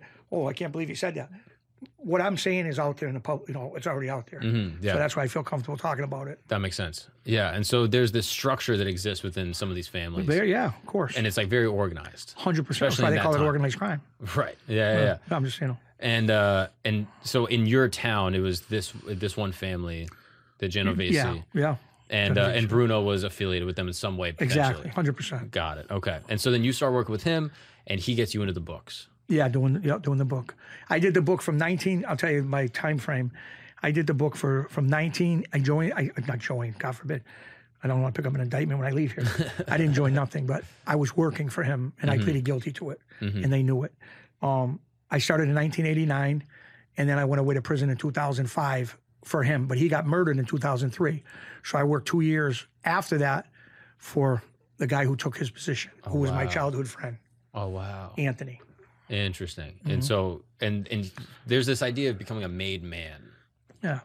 It would be like the equivalent of, uh, for us, for me, at one time, and I never was that, just to let you know, I never Right. was that. I, I never, you know, you know, which I'm glad, thank God I wasn't. Mm-hmm. Not looking back now, it's a blessing. But back then, it would be like if uh, I uh, won the Heisman Trophy Mm. in college football. That that was the equivalent of that to me and my friends. If they said back then, and, and this was all my friends, this is the truth. If they would have said to you, it was crazy thinking. But if they said, Chicky, we're going to send you to Harvard, free college, you don't even really have to study much. We'll pass you, and you'll have a beautiful degree in four years, and maybe even win a Heisman Trophy and whatever, you know, football, whatever they're good in. I would say, no, I'm good. I want to be on the street and want to be. This is what I want. Wow. But that was the thing since kids. I'm not going to tell you. Of course. Just- And- I mean, and we've you- seen it. You wanted to be a made man. I mean, you know, yeah, well, yeah, yeah. At one point, yeah, Mm-hmm. yeah, yeah. Wow. I mean, we were doing it for you know, we were yeah. That that's what you aspire to. Of course. Yeah. This know, is the, the yeah. lane that you're in. This is the world that, you're in. That was the world. I we thought. I, mean, I thought it was wonderful. Like I told you, as a kid. I mean, I, I don't know if it's crazy. I have the posters in my room, and it was funny because my mother was against it, totally against. it. My father didn't care. He thought, oh, he's a kid, he's crazy. But my mother was against it. She would come in and clean my room, and I'd be leaving my room, and she would come in. I loved her. God rest her soul. She was a sweet woman, she would be making my bed, you know, and putting my clothes nice from the laundry, and I'd be getting out of the house, leaving the house, and she'd be doing the bed, like making it nice, and she would look up like this, and I would catch her. She would look up, and there was a whole wall of this family, that family, uh, the f- whatever organized crime picture, John Gotti with his suit on, you know, and uh, she would go, she'd clean the bed, and she'd go, like, she, no, do the not talk, but just go. shake her head and I would laugh. She'd say, yeah, real funny. And I'd go. Then we'd take pinches when we were kids, 16, 17, 18. Um, on the weekends, I, I used to come home from the Navy once in a while when I because they had me in the hospital for a while because I got hurt. And I'd come home on the weekend and we'd fight on the weekend. That's when we go to bars. And I get arrested for assault and battery with a baseball bat, assault and battery with a sawhorse, whatever. And I would get jail. They put you in jail for like overnight or two days just to, to get bailed out. And then I'd come home back to my mother's house. I lived with her at the time. And I go up in my room, empty wall. Every poster ripped down. Like that was her chance to say, everything down, thrown away, never seen again. Two months later, all back up again, new stuff. So it was it was it was absolutely insane, th- our thinking and uh, but then like I said, I I I went to uh, 2003 after a Sunday night card game, November 23rd, 2003. Bruno was in the social club playing cards. He played every Sunday night, every every Sunday night cards. We used to eat his house during the day. Sunday day was eating at his house. Wife Anna was a sweetheart. She cooked for us. All the guys would go there. Then we'd sit on his couch in his little living room and watch the games. And I had the little piece of paper on me, you know, from leaving. I used to leave at 1.30 the office and come back at like 3.15 to 4 o'clock games. So I'd shoot over at like 1, 2 o'clock, quarter to, eat quick, give him the little sheet that said you got 10,000 on this, 7,000 on this, 6,000 on this, so he could watch the games and see how he was doing. Then when I got out, then I'd leave the office at 4.30 because the game started at 4 o'clock, so I could leave at 4.30. I go back over until 7, 8 at night, you know, on Sunday and watch the games and say, oh, we did good today or we didn't do good today or whatever. Wow. So we were over there all the time. Bruno Bruno was a good guy. He was, and he got he he's in there playing cards, and he leaves. He had a cigar in his mouth, and he leaves the card game. I don't know, probably was like 10:30, quarter of eleven at night on a Sunday night, and uh, yeah, he walked out of the. He had another kid with him. We knew it's another kid who was a guy I know. I won't mention his name, but he was with him. He was like his driver that night, and uh, they came out of the social club and. Um, a guy walked in the social, came out of like a dark area of the social club parking lot area, and he walked up to him. And Bruno said hello to everybody. Adolfo said, Al Bruno, Adolfo, his name is, said hello to everybody. Like if you could see him, like he used to go to bars a lot and restaurants, and people would say, "Hey, Bruno," and he'd say, "Hey, what's up, buddy?" That was his thing. "Hey, pal," "Hey, buddy." He was a gentleman, and he had the cigar in his hand. I might have been in his mouth or his hand. I'm not sure where, but he came out, and a guy came out of the shadows, and they arrested the guy, and he ended up cooperating too. Um, he walked towards Bruno and he says, Hey, Bruno, something like that. And Bruno goes, Hey, buddy. And he stuck out his hand to shake his hand. And the guy took a 45 up and shot him in the face, I think twice or three times in the chest and once in the groin. And boom, he went out, and that was the end of it. And uh, they killed him. Wow. Yeah, so it was a very big thing. The FBI was on the scene. And how did you find out about it? Like, where were you? I was home that night. It was only 15 minutes after it happened. Wow. I got a call from a screaming lunatic girl that worked near the club, right at the club. So I'm I'm I'm- living. It's uh 2003, and uh, I had a house maybe 10 miles away in a nice section near Springfield called Ludlow, Mass. It was a nice section, and uh, I pick up the phone. It's 11, 11 o'clock at night. I'm like, "Hello, who's this? 11 o'clock at night. I didn't recognize. You know, you couldn't tell the number. It wasn't like our cell phones now. It was a house phone. And she was screaming, "They killed Bruno! They killed Bruno!" She's screaming at me, and I go, "Shut up!" You know, I go, "What are you nuts?" Nobody ever thought that would happen, you know. And um, so I got in my car, went 100 miles an hour down the south end, and I pulled up on a side street. Couldn't get near the club. FBI, organized crime task force, newspapers, all the people in the club were out there. It was crazy, and uh, it was it was it was a bad night. Uh, I walked, I ran out of my car, and I ran up to the club, and I seen his son Victor, who was a real good friend of mine. He hasn't talked to me in a long time, but I'll get into that after. But uh, Victor, Bruno's his son, was sitting on the curb with his aunt, Bruno's sister, holding him. And I said, Vic, what, what's Vic? What happened? Vic, what happened? And he was crying, and he said, Chicky, we got to find out who did this. And he's, you know, he's talking crazy. And I said, Vic, just get get through tonight first. And the ambulance was just leaving with Bruno. They were just leaving, and uh, so I said, Vic, this is too much heat for me, you know, because I was still doing some, you know, some things on the street. So I said, I gotta get out of here. They're gonna recognize me over here. And um, yeah, and then it was just a bad night. And then I went somewhere right away. To be honest with you, I went right away, and I can say this because he cooperated. Don't matter no more. But I had went right over to Anthony Arillotta's house, who you can Google him and see what he's about. He was the boss. When Bruno gets killed, he takes over as the boss in Springfield of allegedly the Genovese family. He becomes the boss. Wow. So I went over his house and I banged on. No cars are in the driveway. He was married. No cars are in the driveway. And I banged on the door. I banged on the door. No one answered. So I was ready to leave. And then he goes, "Who is it?" He yelled, "Who is it?" through the door. And I said, "It's me, Chicky. Open the door." He opens the door. And he goes, "What's up?" And I go, "You know what just happened? What? You know, you, you know, I, I swear to God, I didn't know at the time, but he, you know, he knew because it, it, it was a plan. They put it together, a plan. And uh, I said, "You know what happened?" And he was good. He really played a good role. He said, "Oh, what happened?" I said, "They killed Bruno." What? He went crazy. And I went in his house to talk to him, and behind the door, he closed the door to talk to me, and behind the door, leaning on the on the border around the door, was a shotgun, like almost having it there in case. Who knows? Somebody comes over. Some one of the sons went crazy. I mean, I don't know what it was for. I'm just assuming, but it's right near the door. So and then he told me, you know, and he says, listen, go over to the house, tell, him I'm so sorry. Tell Victor I'll talk to him tomorrow. Don't go do crazy things tonight. I don't know what he's going to do because you know him. He's cra- he's going to act crazy. It was his father, and Bruno had five sons. So you got five sons that you know you don't know what they're going to do. Yeah. And a couple sons were normal, but he had a couple cuckoo sons too. One in particular, cuckoo one. But um, yeah, so so we went to the funeral, and they came from all over. The Providence guys, New York guy. It was a big funeral, huge. Wow. But if you Google the name Big Al Bruno or Adolfo Bruno, it'll- it'll show you everything. It's not like I'm saying it's not out of line. Is So- there is there anything on the record of who killed him? Oh yeah, yeah. There's guys that got convicted of it. The guy's in jail. That, well, it's conspiracy to murder. They supposedly set it up. Um, a good friend, you know, friend of mine. I'm dear friends with his family to this day. He's in prison do- doing life right now. Two brothers. The kid Freddie Geas and Ty Geas. The two Geas brothers. Freddie's the one that's allegedly. He just picked up the case. Uh, he was in hole uh, the hole in Hazleton, West Virginia, for five years. while they investigated the Whitey Bulger murder, and um, they charged him with murder. Him and another kid uh, from Boston area, tough kid doing 20 years. He was just about to get out, like he had like a year to go, and he picked up a murder case. Nice kid, nice family. I was in with his brother Johnny. His name's Paul DeCologero from out uh, in Boston, outside of Boston. Really nice kid, tough kid. Why did they take him out?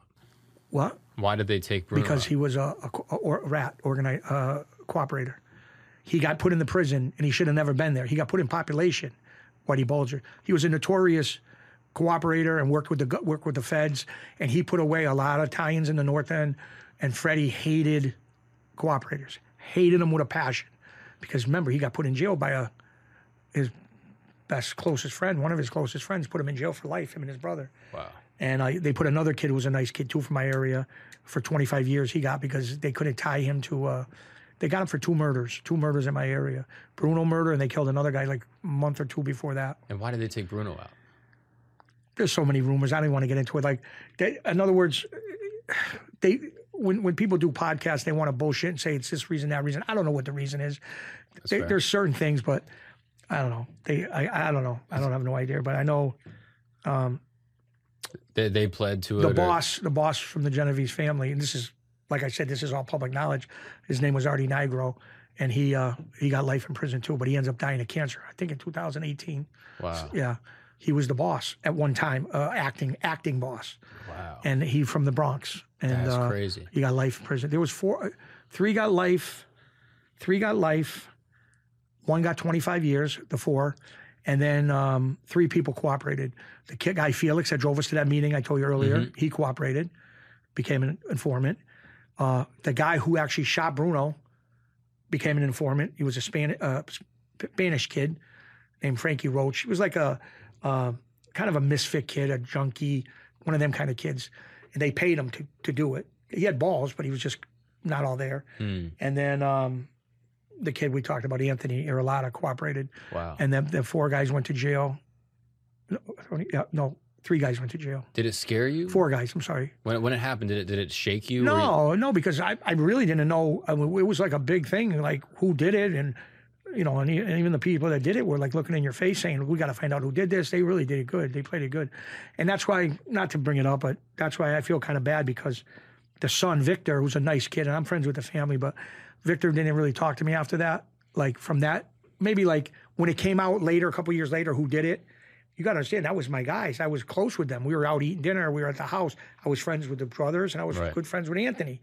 So when he found out his father got murdered by them, he always kind of thought it, but he couldn't prove it. But then when it came out, you know, when Anthony cooperated, he told the real story, what happened, this, that, and Anthony found out. I mean, I'm sorry, Victor found out, and uh, he never talked to me since. Like he said, I he had a fight with me on the phone one time, and he said, "I know you knew, and you never told me. You could have warned me, and I could have got my father to Florida, got him out of here to, to cool down."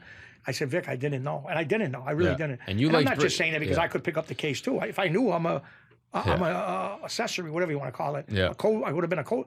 I didn't know. I really didn't. And you liked Bruno. You, I liked yeah. him. I did like him. I, I, I did like him. And a lot of people liked him. A lot, a lot, a lot of people liked him. But it's the old song and dance. When somebody's dead, all of a sudden these people coming out of the woodwork. He wasn't a good guy. He- come on. When he was alive, he, he treated you like a king. Wow. Come on. Now, you know, people die years later. They're like, oh, he wasn't that good anyway. You know, they like saying that unless you're the family member or close friend. Yeah, of course. But everybody loved the guy. It's the way it was. And there ain't nobody can say different. Yeah. Of course, everybody has people they don't like him. Mm-hmm. But But he gave you all these opportunities. He's getting you, you know, the books. He's Stuck getting you the business. everything. Me a, a lot. And you were saying, uh, at what point were you making real money from the books? Well, I was getting a. I was well. Keep in mind, um, I was making good money. He was paying me like good money a week back then. I think I was getting seven, eight hundred a week, six, seven, six, eight hundred a week, no taxes, no nothing. Then keep in mind, if he had a good winning week, say he won 40, 50,000, he throws a couple thousand here, take two thousand, go with your girl. It's not So bad. at the, you know, and then I'm still. Remember, I got hurt in the military, so I Mm-hmm. got my big ass. Excuse my language. I got my big pension coming in. Yeah. So you know, I was doing pretty good. And you're still working at the at the Oh, club. hustling, and they yeah. paid me. The club was different. You know, I got 150 a night there. Just go from 10 at night to 2 in the morning. Stand there. You know, oh, okay, it's it's quarter two. Let's go. Bring all the register money. Hmm. Bring those drawers. We count the money. Put it in the safe. Write the paper. You know, we were doing that, and and there was a lot of opportunity. What happens if there's a guy that calls you up, starts making some bets, and then can't come through on them? That's another thing you see in the movie theater where I mean not movie theater, but you see in these gangster movies, they crack his head with a bat and all this bullshit. Come on, it's nonsense. They do do it some people, but if they're crazy, they don't survive. Uh, I, I can name a ton of guys. Uh, uh, what's his name? Uh, Roy DeMeo, feared on the street, a serial killer, a nut.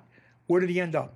In his trunk. They killed him. They put him in his trunk because, yeah, you can be feared, but if you're too crazy, they don't want you on the street. You bring heat to them, number one.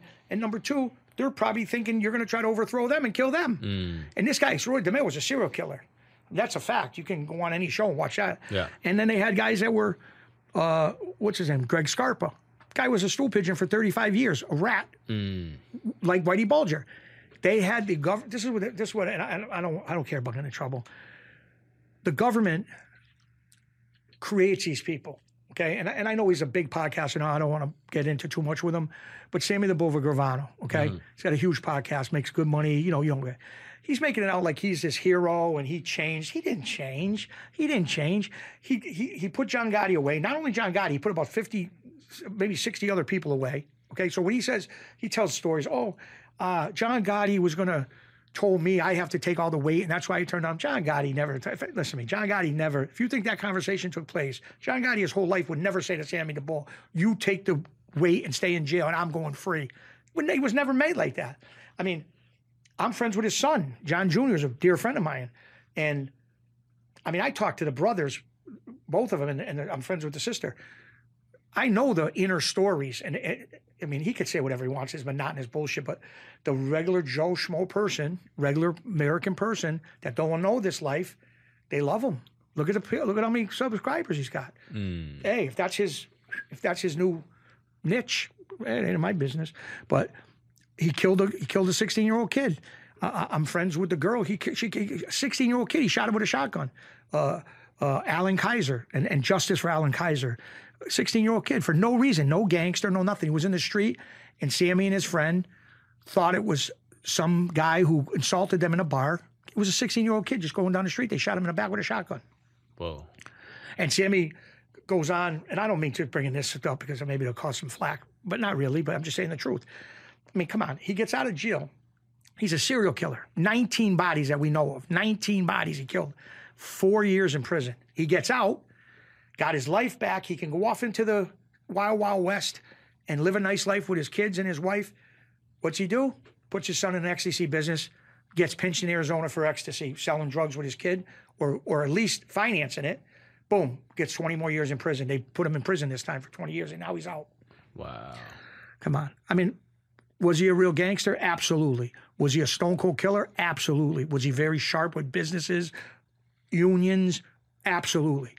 But was he a serial killer that would kill his own best friend for money? Absolutely. And that's facts. It's not me just saying it. Mm. And do you feel like there's like an unwritten code of ethics that goes along with being in this type of life? Well, as far as like, give me an example. Like in terms of like, you know, like, hey, don't mess with women, don't mess with kids. Like, 100%. I mean, we grew up around that. I mean, I know there's in every batch of apples, there's always a bad apple, but we could ne- listen to me. And I seen it happen, so I'm not going to say it don't happen, but yeah, I mean, I would never go with my friend's ex-wife my friend's ex, even ex girlfriend. I don't care if she looked like a movie star. It would never happen. And a lot of my friends around me would never do that. But there's always some jerk guy that you know that that uh, the girl they can't be. Uh, you know, the girl drives them crazy when they see a pretty girl. They'll do anything to get to her, and it's like a like a devil exception, uh, uh, something. You know, mm-hmm. they gotta go after her. They don't care if she's married to a boss they want to go with her. You know, the sexualness or whatever the hell. I don't know. I haven't. I, I never been like that. Mm. But no, you ain't. Listen to me. If I got a friend and he gets divorced, I'm not gonna be like, oh, come on, want to talk? Can I come for coffee over the house? And you know, listen. You know how many guys? And I'm not even talking about organized crime guys. Just guys in general. Your wife or your girlfriend has a guy friend. This is the truth. And the guy's like, oh, you say, why does he want to hang around with you? Or why do you want to go out to have coffee with him? Right? Why do you want, well, oh, he works with me. He's a nice man. Well, why is he so nice? Don't you understand? It's our, it's a guy's nature, okay? They're waiting for the crack in the armor. Don't you mm. understand that? Your whoever girlfriend or wife they're at work, he's such a nice man. Now keep in mind, if they're comfortable with him, they're telling everything that's going on at home. He yelled at me. My husband got mad at me. Spoke loud to me. Oh, it's okay. He's trying. They they know how to talk. These these these these animals. That's what they are. They're animals that do that. Uh, there's a word. my girl just taught me a word, an interloper. You know oh, what an oh, interloper? Yeah, yeah, yeah. It's somebody that comes in and destructs, destroys a family, but does it with a smile. Yeah, that's a dirty bastard. Excuse my language. So there's interlopers that go around, and they're just waiting for that crack in the armor. Hypothetically, have you ever seen something like this where a guy tries to cozy up to like a boss's wife, got a, great, capo's great, wife? Great story for you. So this kid I was talking about, who was the boss at the time, he calls me up one Sunday. I was I was at my kid. I think I had a my one of there was two of us. We got called, and I was at home with my kids playing in the water or pool. I don't know. And my other friend was at his son's birthday party, and uh, we get a call from this kid, and he goes, "Hey, Chicky, meet me in West Springfield. This is a little town next to Springfield, at the cigar bar. We used to go to a cigar bar like every other day and smoke cigars and have coffee, and bust chops. And uh, he goes, meet me over there. Why? What's up? Just come now. Don't ask. Come on the phone. Okay. We show up, me and another kid and him, and he goes, you see this guy here? We knew who the guy was. He goes, yeah. He goes, I'm to crack him. So let's just, we're to get him good. What happened? So he says, I am to get into it now. I'll tell you after. But he said he's trying to do some funny things with my wife, the guy. So we went in and the guy's there. Hi, guys. You know, he's all happy. And we knew, you know, eh, not being a tough guy or nothing, but, you know, when your friend says, come on, the guy's trying to grab my wife, come with me. What am I say? Business. I'm at, I'm at, yeah, I'm, not, I'm in the pool, can't make it. It wasn't like that. So we go in there and we end up getting the kid good. We hit him with computers over his head, smashed the computer screen over his head, got him good. He, somehow, through the grace of God, and thank God, because maybe I'd be in jail for 30 years, he got out the door. Like he had one of them doors where you push that thing and it opens. Yeah. And somehow, when we were going crazy with him, he got up and we threw him and he went bonk into that door. And he was out. The, he was out running. So now we're in the cigar shop, and that's like a field day for us. I mean, my friend was taking cigar, everything he wanted. The kid took off running. He left his place. So uh, the word went out the next day. My friend sent somebody in there when he when he did come back, whenever it was, and he said, "Listen," um, and I'll tell you what he did to get to that point. But my friend said, "Listen, just sell the joint, uh, get out of here. You got like a month. I won't come in there. Just get out of here. If I come next month and you're still here, there's going to be trouble. And uh, the kid sold the joint, moved away to, to Boston, New Hampshire, somewhere. Never seen him again. But what he did was, and it was a, to a regular person hearing this, you're going to be like, well, you do shows, so you hear things, but you would say, are you serious? What happened was the, the, the friend of mine's wife had her car broken down. I don't know if it was her tire, engine, or something.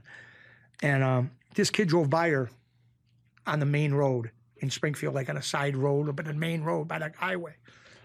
And he pulls right over, which is great. Okay, I'll give you an example. You're married, right? Okay, you're with your wife. Your wife, me and you are friends. We go out all the time. Well, I see you all the time. We don't go out. We're friends. And I see you every day. We smoke cigars, we laugh, talk about stuff, politics, whatever, bullshit. And I go by our area, like wherever you live. I come by the street, and your wife's in another location with the car flat or not. Oh, like she, she she's distraught. I pull over. Hello. Oh, oh, hi. She knows me because I'm friends with you. Mm-hmm. I got you. Boom. I changed the tire. I fixed the whatever whatever was wrong with her car. Thank you so much. Oh my God. Thank you. Okay. She drives away. She had her car fixed. Now she goes home. Your wife would go home and tell you, Chicky's a good guy. Mm-hmm. Yeah, what a I was guy. stuck. Fucking- He pulled over. He helped me. Mm-hmm. Okay. Now Ant, this kid knows this kid helped him. So he don't, he's smart. He don't say, I'm gonna go thank him. He waits to see if the kid tells him. So we go for weeks. Now I don't even know what's going on at this point. He keep it in his head. We go to the place every day, cigars, coffee, laughing. The kid doesn't mention him to one time. Not even now. You don't think I'm going to tell you, like I just said? I just, you know, I hope your wife did she tell you? Oh, she did. Thank you, Chicky. No problem. Anytime. I know you do it for me. Never said a word. I think the kid even hinted around to him, like, "You've been seeing anybody? You know, you go around, you see." eh?" No. Now, right away, if I don't say it to you and your wife told you, you don't think I'm looking. Why wouldn't I say that to you? Like, in other words, why wouldn't I say to you, hey, I helped your wife? Now, a normal person's like, what, what does that mean? That's nothing. What is something in that world? Because there's no reason the kid wouldn't tell my friend or my friend at the time. What's the reason? Are you looking to do something secretly? Are you looking to maybe see her again and say, remember, I fixed your car? I kept my mouth shut. This is how we're thinking because this is our minds thinking. That's the kind of street mentality. Just like if a guy's in jail, if you got to drop money off to the guy's wife to help her because your buddy's in jail, you don't go in the house. The door opens, even if that chain's in the door. Here's the envelope. Oh, you want to come and have? No, thank you. Boom. You know that's how you're supposed to do it. You're not supposed to go in and sit and have coffee. Can I cook some macaroni for you? No, you don't do that. Doom, doom. Oh, come on in. Thank you. I'm all set. Here's the envelope. Tell him I love him. Gone. Got to keep your intentions clear. Hundred percent. Hundred percent. Hundred percent. This is how we grew up. Because there's a lot of dirty guys that are fucking, Listen. that are trying to get in. Scumbags. A lot of them are out there, you know. And it's just now in this day and age, Even worse. what's going on? Come on. These people are nuts today. What they're doing with these people's wives and girlfriends and sneaking, just, and this social media, that destroyed relationships. Social media, if you use it for business or you want to put up your grandkid or your kid's baseball game, that's fine. But if you're, uh, listen, I, I don't want to st- stereotype everybody, but if your uh, wife or girlfriend has social media, listen to me, uh, and this is this is a true reality. Excuse me, this is a true reality. They're getting inboxed inboxed by guys. They see a picture. Wow, you're beautiful. You think they're gonna come? Maybe uh, inbox fire the fire emoji. I'm just saying. yeah. Now, there ain't a lot of guys, unless you're a movie star or something. There ain't a lot of guys that are getting all kinds of girls texting them. Maybe there's some, but not much. Girls, if you're a decent looking girl, phew, forget about it. And you know that. Anybody that mm. don't know that, they're really sadly mistaken. Mm. Not that you're anybody's wife would do that. Some would, but I'm not saying all girls are going to do that. But it's a temptation. Yeah. Oh, my husband fought with me, and we I don't want to see him for two days. Oh, wait a minute, let me see. Oh my God, this guy inboxed me. Even if they don't do nothing, they might talk to him. They might go texting back and forth. So, what would happen hypothetically if a guy found out that another dude was like messing with his wife? Well, I'm not going to get into a specific story. Sure, I- I- no, no, no. You know where I'm going. I don't say too much. Hypothetically. but there was one instance in my area. I won't mention names, but um, this good-looking guy, and I won't get into it. It was back in like I think the early '80s or maybe the late '70s. He slept with the boss's wife. The boss was like 75, 80 years old, and his wife was 30 something. And he slept with the boss's wife, and they warned him the first time, which I can't believe. You know, they, you know, and it's a shame because he has a beautiful family. I know his daughters and his sons, and they're, they're it's a good family. It's a shame they had to grow up without a father, but you know, what are you going to do? But he slept with the boss's wife, and uh, they warned him. They said, "You're out of your mind. You better not do it again." And, and, I don't know what he was thinking. It's none of my business. I don't know the particulars, but he did it again, and uh, you know, it wasn't good where they found him. You know, several months later, they found him somewhere, and it wasn't good. And that's too bad because he has a nice family, and he had to grow up without a father. So the bottom line is, in that world, I don't know. I'm sure in any in the drug world, mm-hmm. in the biker gang world, in the gang world, gangs. I'm sure it's the same way. You see, when another one of your so with quotation mark brothers supposed to be your brother, and you're sleeping with the guy's wife. It's a death sentence in that world. Yeah. In yes. organized crime, I don't know about, but I'm figuring, you know, yeah, of course. any culture, anyone's going to feel that kind of way. It's a death sentence, hundred percent. Wow. Yeah. That's crazy. So when you start making money with the books, what do you start spending your money on? Oh, we had the best cars, the meals, food, you know, Going on trips? Trip Florida. I was in Pompano all the time. Bruno had a beautiful condo on the 16th floor overlooking the ocean. And he would say, Here, take, take, throw the keys. Take it. Go with your wife and the kids. Take, stay at my condo. Brand new Cadillac underneath the condo in the garage. The best restaurants. I mean, forget about it. What did your kids think you did for work? They were young at the time, you know. When they came and visited me in prison when they were 12 and 13, I think 11 or 12, 12 Before you get pinched, though, it's yeah, like, yeah. Oh, oh, where's daddy going? No, no, no. They, they, they, no. Well, I always had that out your father's a veteran, and your father's a veteran. Remember, I had that. So mm-hmm. I used to mm-hmm. say, I'm your veteran. And then they would pay me extra money, the veteran, to go to school. So there was a little college near my house, and they paid me to go. They gave me an extra thousand dollars a month just to go to school, plus paid for the school. Oh wow! So I did it a couple hours in the morning, and I was pretty sharp. I did good, and uh, it was called uh, Western New England University. I went there, and it was only like two streets from my house where I had with my kids and my wife. So you're going to school like here and, and doing a crazy ass life at night. That's crazy. And I'm recruiting all the college kids to bet at the campus. I got all the young kids betting, but I didn't put. I, I couldn't let them go crazy. Yeah. I would say bet hundred dollars a game. Yeah, you see the game this yeah, week, you're, you're going to watch it anyway. Exactly. You bet 100, bet $50. So I had them all, but you add up, you know, 40, 30, 40 kids at the college, mm. you know, and the teachers are looking and I'm saying, come on, I want to talk to you outside. I go outside, I get the money. I give them their money. So they were looking, you know. It's a whole new network. It's all, come on, college kids, UMass is right up the street. and there's us. no other way that they can bet. Not then. Now it's, it's, legal. They can t- get daddy's credit card and yeah, go have a blast. But if it's through, they got to know a guy. Oh, they knew. Yeah. And if a guy, say a college kid lost 400 in a week, I would shut him off. Mm. Or say a Sunday he loses 300. I would say, okay, I'm going to let you bet tomorrow night, Monday Night Football, but you only can bet 200. If you lose 500, next Friday you got to give me 500.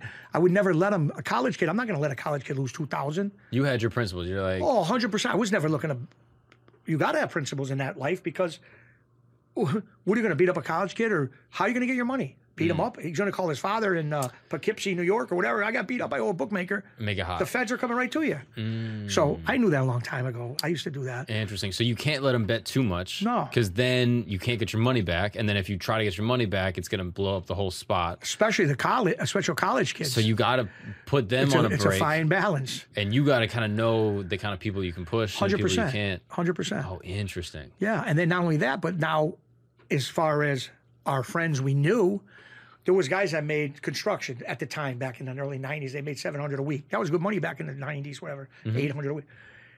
And there's guys who own pizza shops big money pizza shops or strip joints that the pizza shops some pizza shops make 30 40,000 a week a week not their pay the income. Wow. Going to a pizza shop back then. Now they probably this place now make 50 70 80,000 a week. Over here in New York forget about it. 100,000 a week. But that was a big business pizza and sandwich you know the business restaurant. Mm-hmm. So them guys, sky's the limit. You want to bet ten thousand on a game? You got it, because they don't pay you. You got a restaurant or whatever. Right. There's an asset. Not stupid, there. right? Yeah, yeah, yeah, But if a construction guy makes seven hundred, how are you going to let him bet a thousand a game for six games? He loses six thousand.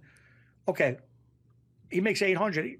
He ain't going in his bank account in front of his wife taking out six thousand to right. pay you. So now you got to press this guy. You gotta yeah, yeah. Like if he loses two thousand, the guy who makes eight hundred, you say, okay, no problem. Come give me the 2000 You're back on free tomorrow. Wow. And they could never come give it to you. You'd always have to make a deal.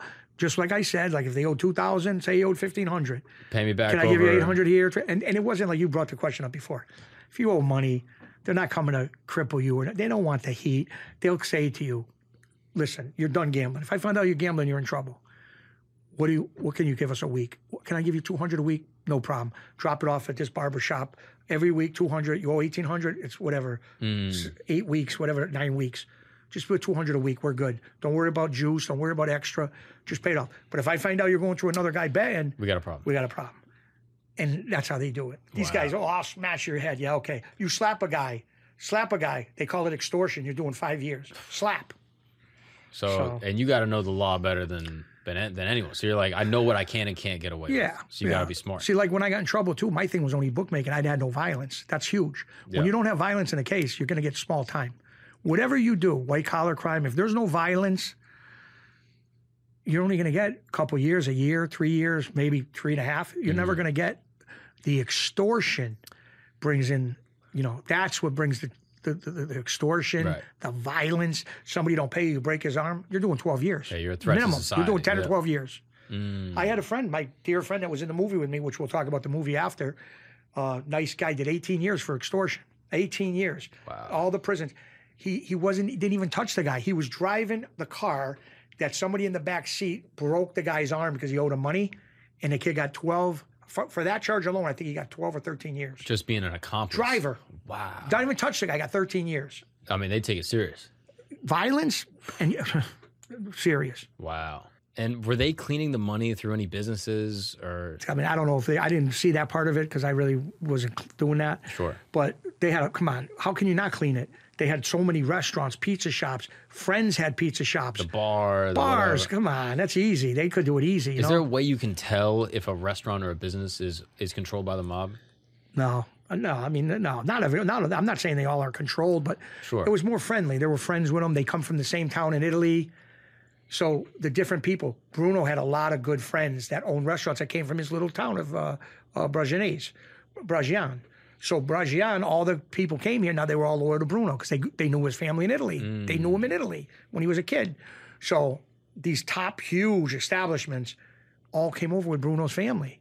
So not that Bru- listen to me in my area, my whole life until until the late until the late '90s, 2001, two in that area, my whole life I never heard of one organized crime guy in my area extorting legitimate people. Like going in there, like a little pizza shop with a mom and pop. We're going to come 200 a week. Make sure it's there. Never happened in our area. Because everyone's Italian, everyone knows each other, everyone Never grew up extorted. around each Now, other. don't get me wrong.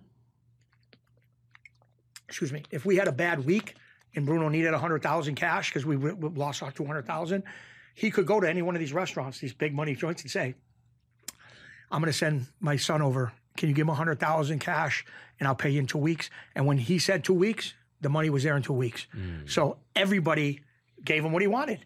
He would no interest or nothing. Hey, listen, we lost a ton. Can I borrow a hundred thousand? I'll give it to you in two weeks. Bruno, no problem. Come get it. And then two weeks. He said three weeks, two weeks, one week. The, we one of us went and gave the money back, or his son did. Wow. So that's what he was known for. Being like now, when he got murdered, pri- a little prior to him getting murdered, a couple years before he got murdered, the, I don't want to get into the story because I really don't want to talk about it. But certain people uh, in other areas told them to start doing this kind of thing, and that's was in our area. That was the takedown of organized crime because now they're extorting legitimate businesses. Okay, and that's when the FBI. And then there was murders. Bruno got murdered. Before Bruno got murdered, another guy got murdered. Uh, This is like when a bookie breaks someone's leg. It's like, now you're in a whole nother category. yeah. So if you start extorting these small businesses, they're calling the police. The police get the FBI involved. Or they do the secret calls, the dry snitch, and like they'll call and say, "Oh, this kid." And and they, one kid set me up good. I was used to go to his pizza shop. He was a gambler, degenerate gambler, and he lost. What happened was he didn't lose that much to me, but he lost to every bookmaker at one time. So he might have owed me seven thousand. He owed this guy ten thousand. He- He owed like ninety thousand in one week to all the guys. So all the guys that separately, not knowing he owed them, he didn't know they didn't know he owed me. We would go to him and say, "What can you pay us a week?" He said, "Chicky, come up and get two hundred a week. Is that okay?" I said, "Yeah, okay." You know, because I could make decisions like that. I could say, "Bruno, the guy's going to pay two hundred a week. It's all he's got. What are you going to extort him?" No, no, you just get it. Get it. Make sure. Okay. So I'd go up there with my kids, and I always did it good because I would go on like a Saturday afternoon. I was wasn't like I'm getting drugs. I'm getting money. A uh, envelope, two hundred or whatever. Give me two hundred here. I'd go have pizza. So I'd support his business. I might spend eighty dollars on the lunch, and he's giving me 200 that he owes. So okay, 140 or whatever, it was 620. So we go there. Well, the kid went to the FBI. So the FBI came there at night and put cameras, FBI cameras in his pizza shop.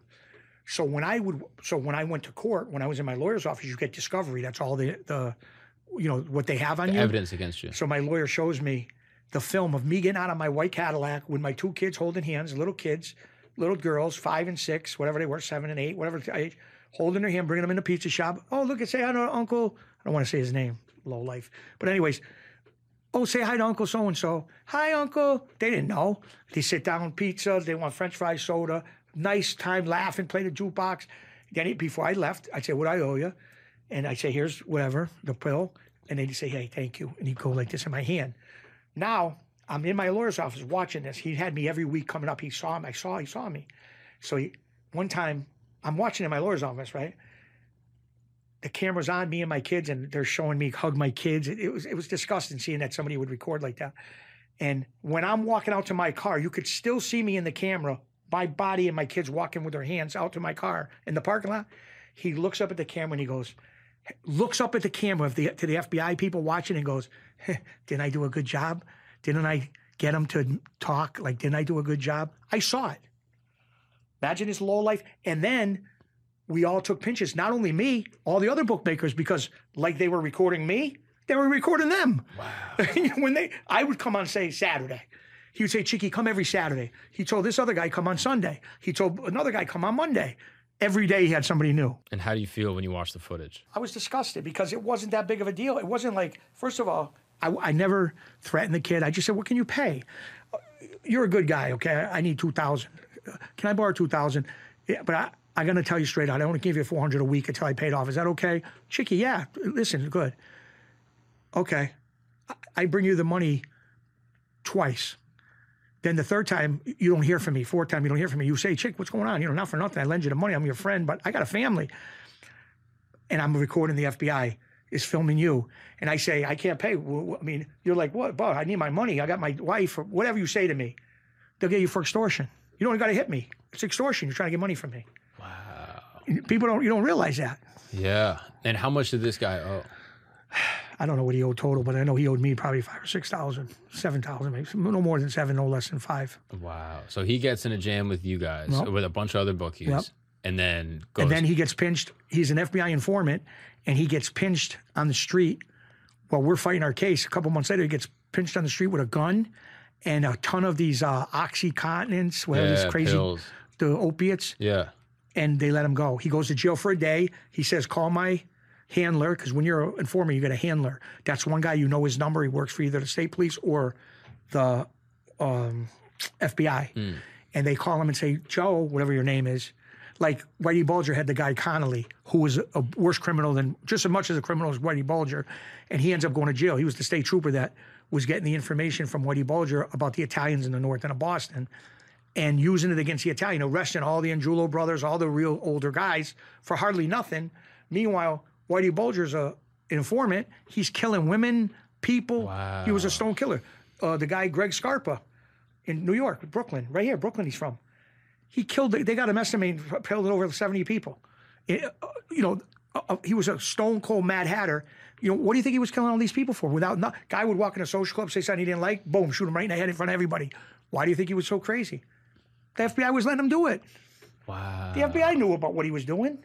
But he's giving them good information, so they It's let it It's okay you killed 60 people. You're turning in other guys. Whoa. Come on. I mean, this is facts. I don't want. I'm not trying to say, oh, I know secrets. This is true facts. You can look it up. That is brutal. So But yeah. So anyway, so yeah. So I ended up catching the case. That was the case. Myself, Bruno, Anthony, and another kid. I won't mention. Nice kid, just a working kid. We picked up the case. Bruno was what they call an unindicted co-defendant because he got murdered. So he can't be on the case. But if he lived, we would have been all together. wow. And I end up going to jail. Anthony went to jail. The other kid, I don't think he went to jail. No, he just paid a fine. But I end up going to the United States Penitentiary, Canaan. And when do you find out you're getting arrested? That's a funny story. Um, I was living in a nice section of near Springfield, and uh, I went out like six thirty in the morning to go get. It was back in two thousand five or four, and I went out to get the paper and some coffee, and I was returning some Disney movies to remember Blockbuster Video might have been before your time. yeah. You you rent CDs, DVDs, whatever. Yeah. I was returning them to a, a little plaza up by my house, and I'm walking back to my car, and I hear a guy go Chicky, and it's like 6:30 in the morning. I'm saying, who's calling me? Chicky, 6:30 in the morning. Turn around, so a guy, two guys in a suit. Hi, I'm uh, Warren, some bullshit name. I go, yeah, what's up? And he hands me his card. He goes, I'm with the FBI. He goes, can I talk to you? I said, no, I don't know, got nothing to talk about. Well, I'm just letting you know you and your friends are in a lot of trouble. I said, that's fine. I don't do nothing. So you can, whatever you want to say, whatever. Well, if you want to talk to me, we can take a ride down to the federal building. We could talk, and you won't be in trouble. I said, do what you got to do. I didn't, I didn't do nothing, and my friends don't do nothing. Say wh- whatever you want to do, do. Okay, we're just letting you know. I said, thank you. I took the card because right away I took the card and I went to somewhere right away to show a guy. Of course, I got to go to somebody, and I said, look at these bastards just came up to me and said, We're in trouble. And he looked, he said, oh, I'm going to hold the card. Go, That's no problem. Don't worry about it. It's nothing. I said, Yeah, I don't care either way. I ain't doing nothing. I was even trying to convince myself I wasn't doing nothing. I said, you know, in case there was a bug in the car or something. So, um, or a wire in the car. I said, No, I ain't doing nothing. I don't know what's going on. And um, so, anyways, uh, oh, so then uh, two weeks later, almost to the day, I get up 6:30 and I go to my father's house for coffee and read the paper. I used, my father lived a mile down the road with my mother. I used to go every morning, chop it up with them, laugh, read the newspaper. And uh, I'm sitting with my father, 15 minutes. I got him coffee, and the phone rings. And it's my. I pick up, and she goes, "Where are you?" And I knew something's wrong. Right? Thank God my kids were at school at the time. They they she had brought them to school or something, and uh, I said, why? She said, there's 15 FBI agents here, state trooper. They're going to knock the door in. I open the door for them. They're sitting in the kitchen waiting for you. All of a sudden, I hear the phone get taken away from her. And the guy goes, Chicky, who's this? He goes, this uh, some name, FBI, organized crime.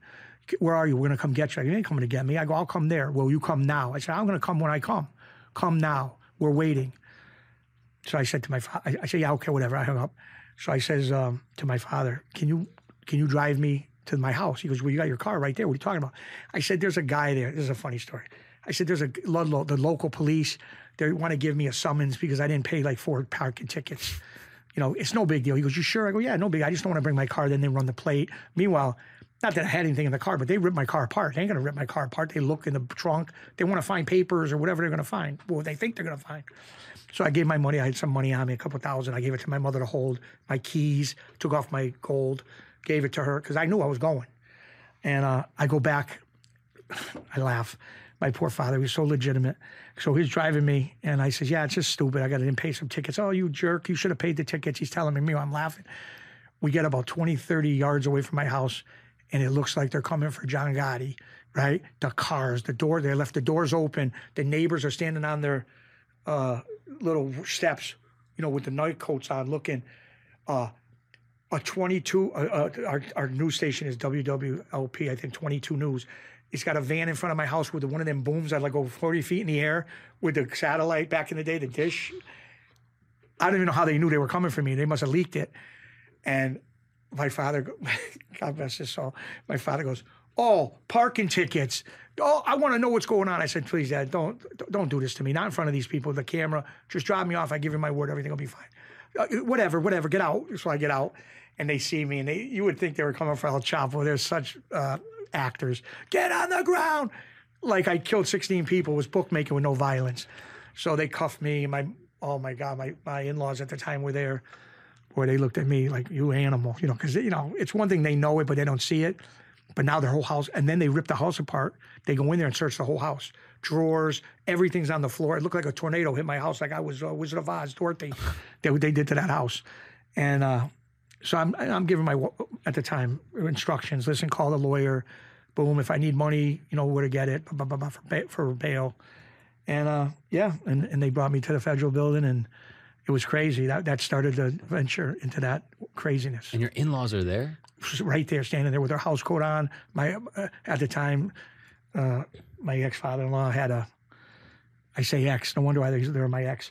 But my ex father in law had his little pajamas on, you know, like a pajamas, like with his slippers. And now these people are hardworking people. You know, they never seen nothing like this. Right. Your wife's family was just Oh, regular. and then, yeah, and then they got a big picture of me on the front page with this kid Anthony the next morning, and the title, the bastards. That's a funny story too. They make up a title for you, like they call John the Dapper Don, they called, uh, you know, they make a name. They went, so uh, it was funny because the front page the next day, I didn't see the paper. We got out on bail bond, and I go over to this friend Anthony's house the next morning. The day we got out the next morning, I go over for coffee and to discuss the case. What, what he thinks. What's we didn't know this kid was an informant at the time. Uh, this kid that was the pizza shop I told you about. Yeah. It was him that brought everything to us. You know the case. He's the one that put a bond to us, and uh, it was funny.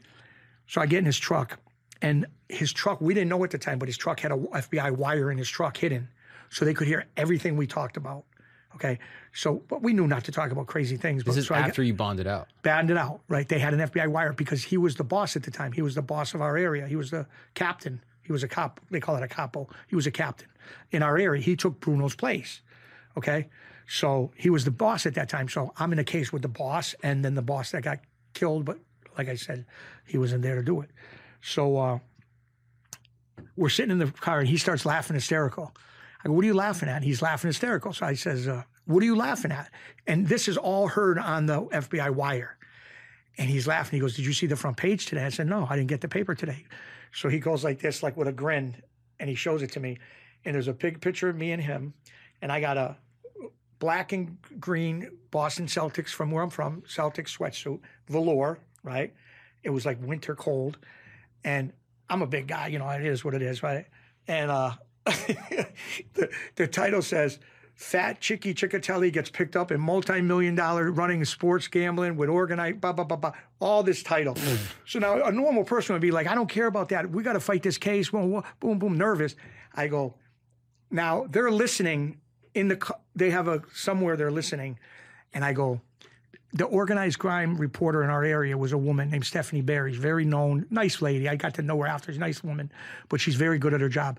And I don't know if she came up with that name or the FBI gave her that name, but she wrote it. It said story by Stephanie Barry.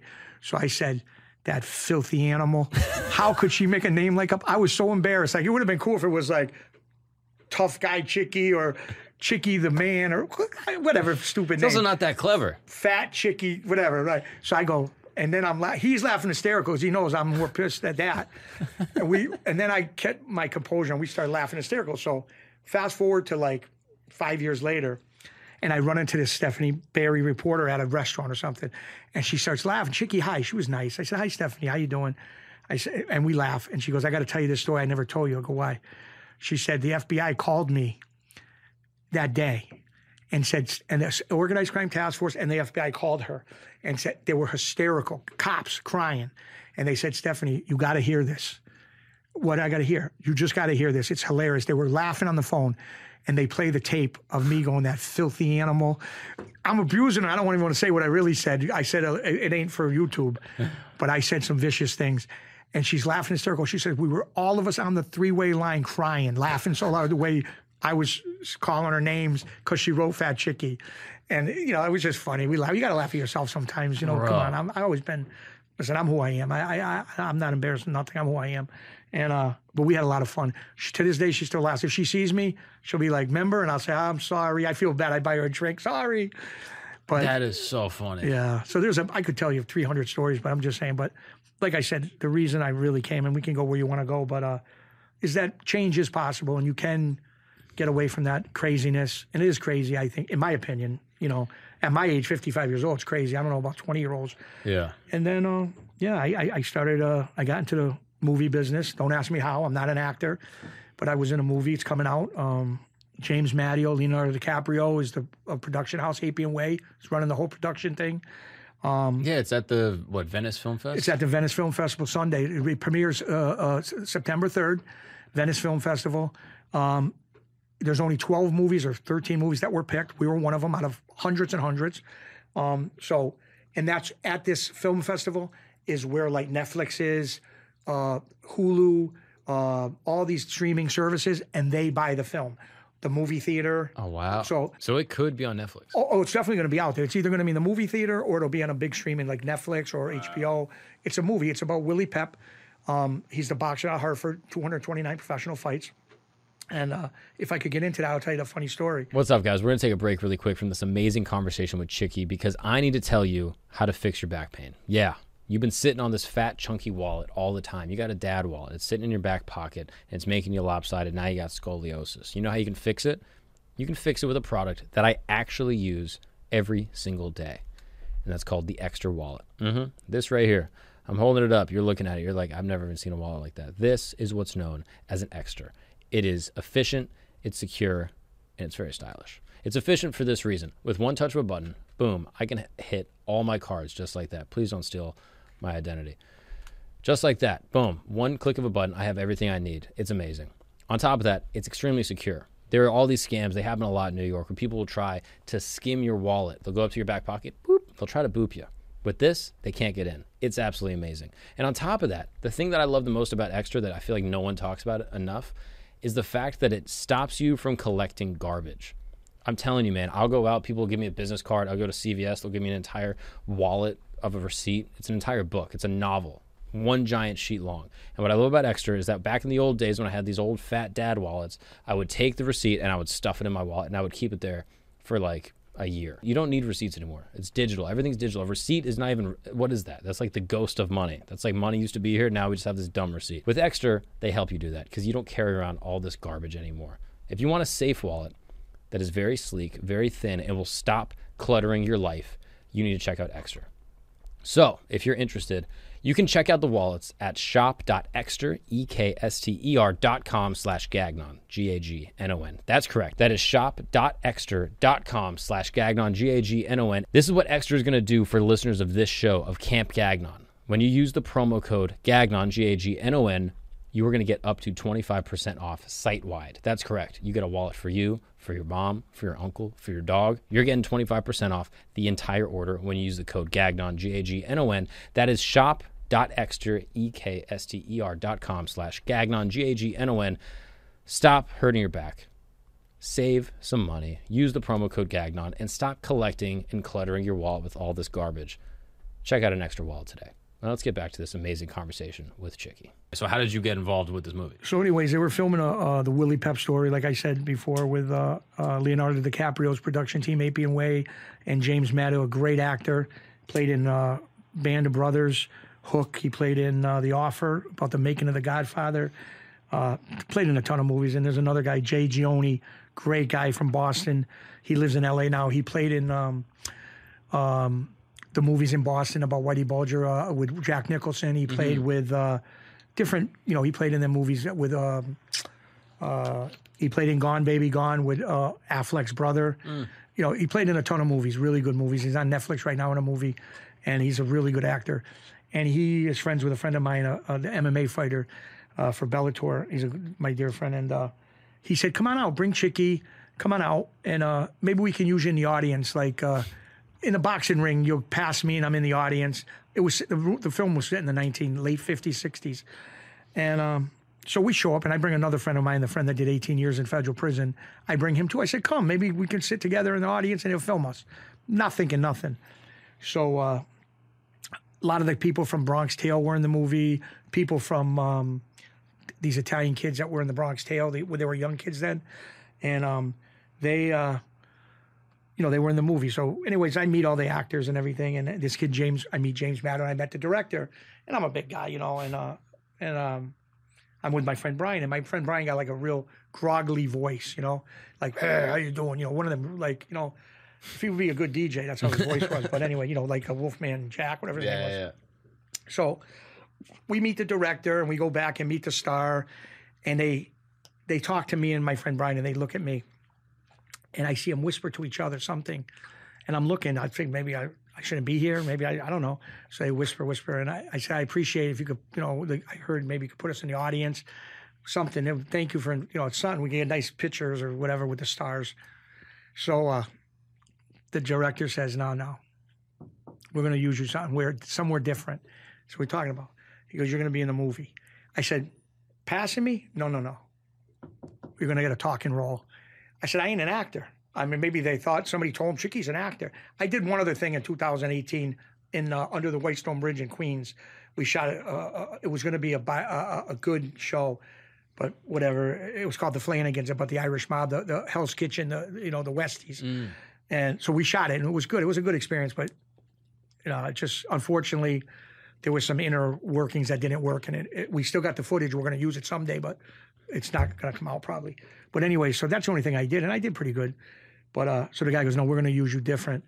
So within 15 minutes of me, me, me, excuse me, me being there, um, now they're taking my clothes off. They're t- all makeup people are going like this on my face, taking all stuff, covering all my tattoos. I got a lot of chest, a lot of tattoos.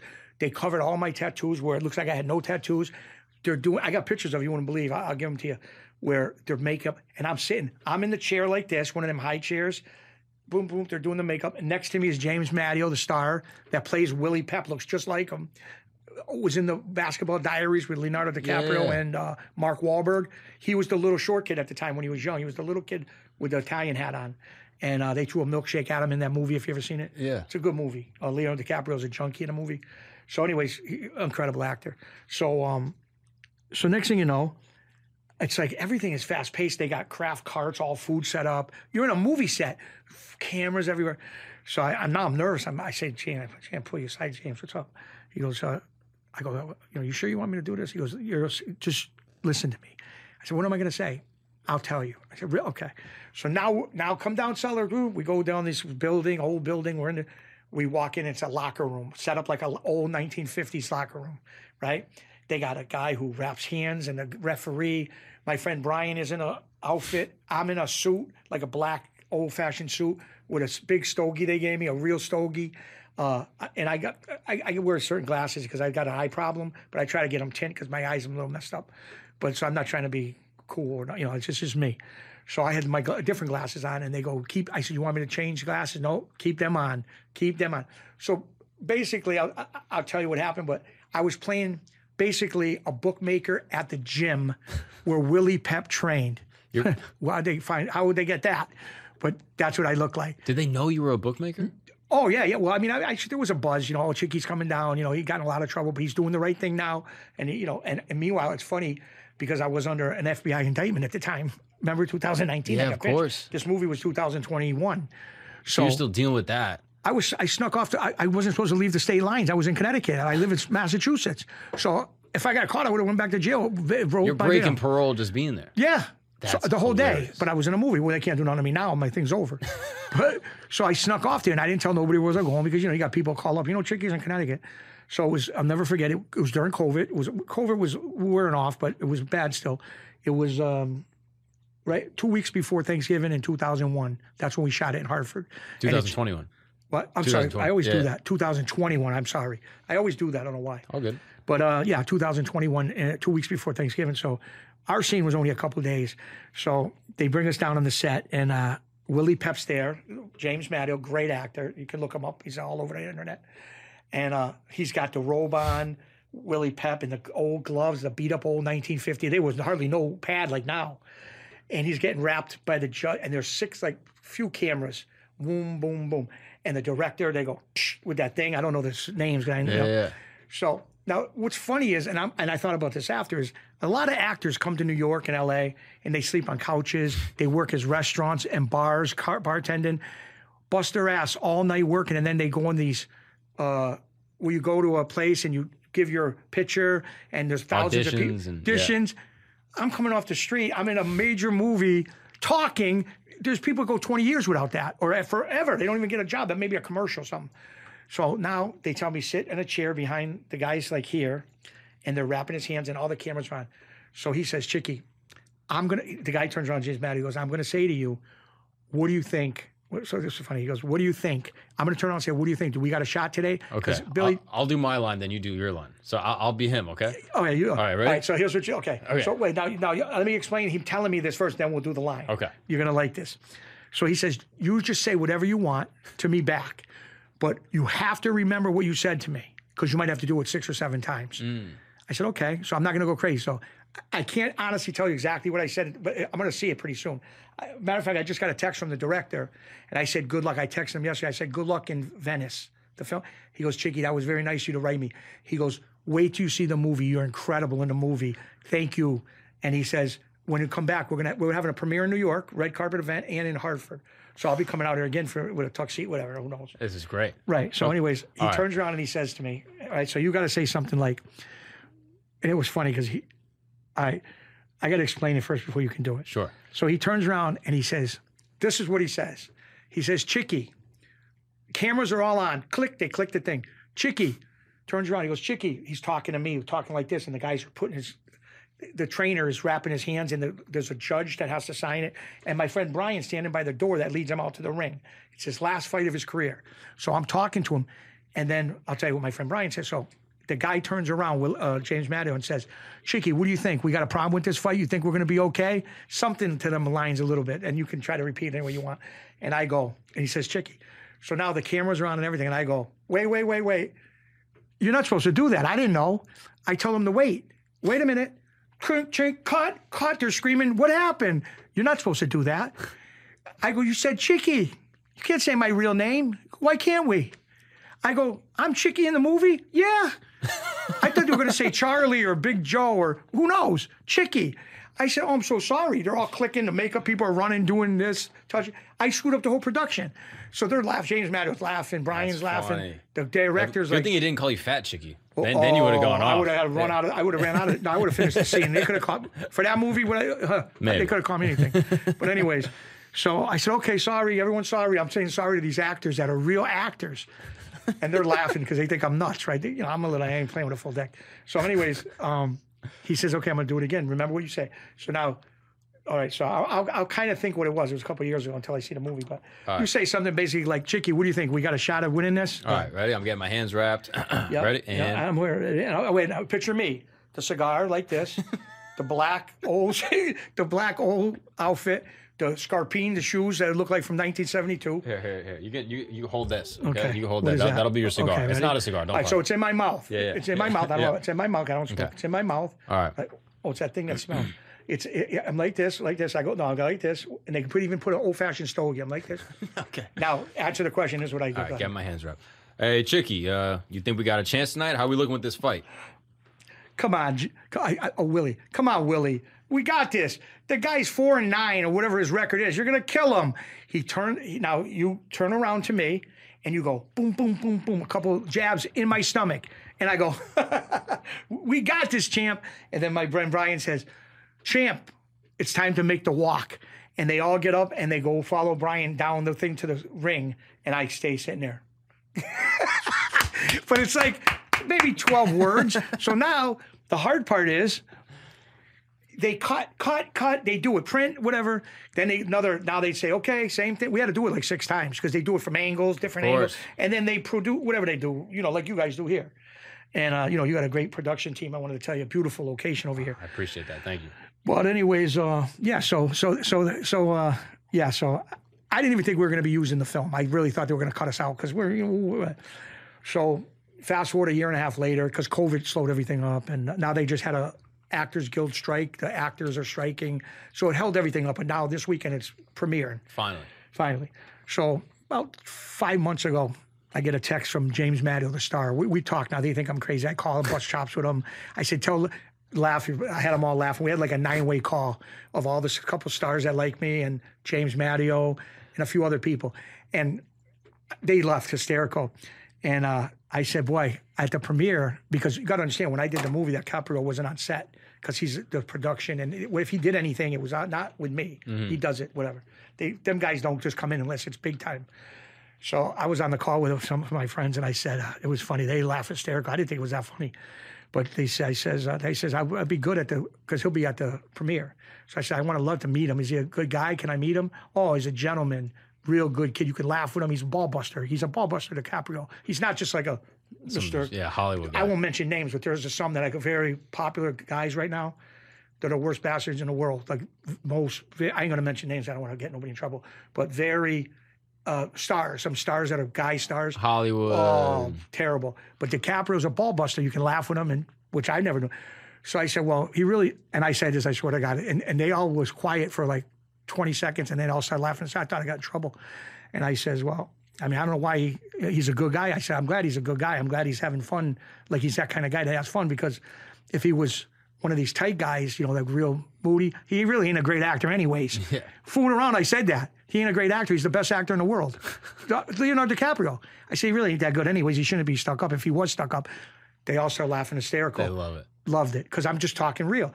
Then I said, "Oh shit, am I still in a movie? You know, did I screw up?" and they're all laughing. hysterical. so we talked a few times like that. But then, what's cool is a couple months after that, we get a text from James, and he goes, "Chicky, I got good news for you and Brian. We just did the final cut." And you guys are in the movie. You made the cut. He goes, and Chicky, I still got the text. I can show you after. He said, I said, James, thank you for letting me be part of this, me and Brian. And he goes, Chicky, thank you for bringing, uh, uh, uh, uh and what's the thing when it's real? Authenticity. Authenticity. That's the word. I'm sorry. I forgot. It's okay. Thank you for bringing authenticity to the film.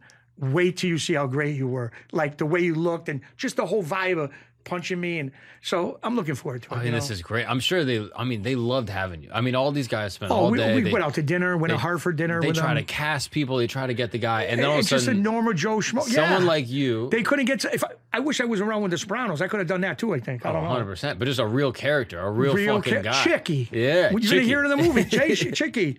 And I stopped the whole thing. Well, well that's the thing. You're not an actor. You're chicky. No, right. You're and my chicky. friend did 18 years, so he had that groggly. You know, it just we were just it was just like saying, like we're busting chops now. Yeah. If we had a movie cam, we're gonna make a movie. Me being me. Yeah. But they loved it. Now since then, there's another thing, uh, another movie coming out, Hungry Hill. We're starting to shoot it. They want me for that. My friend's a big part of it. Um, uh, a fighter, Bellator fighter named Damian Trites, fighter, and uh, he's involved in that. John Gotti Jr., who's a dear friend. I consider him a dear friend. Great guy. I mean, come on. How did you meet him? Uh, through MMA uh, back uh, uh, years ago. His son started MMA. His son just fought Floyd Mayweather like about a month and a half ago. Oh, I heard about that. Yeah, yeah, and, and they're I guess they're fighting again. I don't want to say. I don't know for sure, but that's the rumor. But um, yeah. So we met him through fighting, and uh, when you were a bookie, or is this? No, no, I was done with that bullshit. Okay. I was done. You know. This you was served, years you later. served time and yeah, yeah. I was done. I was out, and I still did a few things, but I met him when we were. I was done because he he's done with that life now. But he, you know, he beat five trials in three years, millions and millions in law bills. He beat some serious cases. Beat life, life sentences and death penalty cases. Beat Oh, him wow. legitimately in court. Nobody could say anything different. He beat him, and he left a life. He has six kids. And uh, I think the guy, the, the, guy did the right thing. He wanted to be around for his kids. He said, "If I go to if I go to prison for life, and you know they were on him after his father died, they wanted him." He said, uh, "Who's going to bring my kids up? Nobody's going to take care of my kids." and they were alleging that he was involved with his father's business. yeah, yeah. Well, yeah, they, yeah, yeah. Well, that's he- what they said. Yeah, that he was running the uh, allegedly whatever. But like But he he says, proved that that's not the case. Well, you know, well, there's a lot of informants that came out against him, and he he beat the case. I don't know exactly the, the specifics, but he beat the case. Good for him. Five five trials in three years, Wow. and I'm talking life out, death penalty cases, life, a life in prison. They threw the he book beat at him. Well, they were gonna come on. You don't think they were gonna come after John Gotti, and if they they got him. John Gotti Senior went to prison like a, a stone cold man. Yeah. Died in a in you know Springfield, Illinois, strapped to a bed. Say what you want about him. Oh, he was flashy. Shouldn't have been on Time Magazine. Okay, in that world, you're right. But he lived. He walked it, and he lived it right to the end. Yeah. He, At the end of the day, we die or we go to prison. That's it. That's how you live. And that, if you want to be a stone cold gangster, the end of the day, you got to already have it in your head. I die or I go to prison. and that's why you hate the informants because it's like It's not that I hate them. I just it's not something I would ever do. And uh, and I was lucky enough, smart enough, whatever you want to call it, when I started, you know, seeing cases coming up that could give me, you know, maybe I could have got ten years, twenty years, thirty years. I had kids. I just I, I, and I seen the two, three phase bullshit. You know, like I said, different stories. And, and I mean, come on. It's a good thing you had your kids because without that, you might have been a little well, bit I wouldn't have cared. I, I didn't start changing until I had kids. I didn't care. I, I, I was already in my head. I go to jail. I go to jail. You know, what are you going to do? Wow. But um, So then you- when you have kids, you start thinking differently. Now, like I said in another podcast, you start thinking for them. Mm-hmm. You don't think for you. You do think for you, but little by little it's souring. And I lost a marriage over it. You know, come on. I mean, uh, you got a wife, and the cops are breaking the door down, and I'm coming home with her and the kids from Florida, and the FBI's waiting in front of my house to take me in custody a couple times. Come on. I mean, uh, you know, they go through the house, destroy all her dishes. Uh, How much is a woman going to put up with? I don't care if she's going to Florida buying Louis Vuitton bags. Don't matter. They're Yeah. not going to put up with it. Give me a teacher that's just a nice Yeah, guy. she ended up marrying a guy. God bless her. She married a guy who was a, you know, I don't want to call him a name, but a regular guy goes to work 12 hours a day. Simple life. Yeah, It's she don't have to worry about crazy. him being out or cops coming. Yeah, it's tough. It's tough. No, no, it's tough, but you know, but but I know that's a whole nother story. I won't get into, but How long she did- knew what she was getting into when she got into it. When things were good, and then when things started souring, you know, it is what it is. No big deal. When you got sentenced, how how long was it?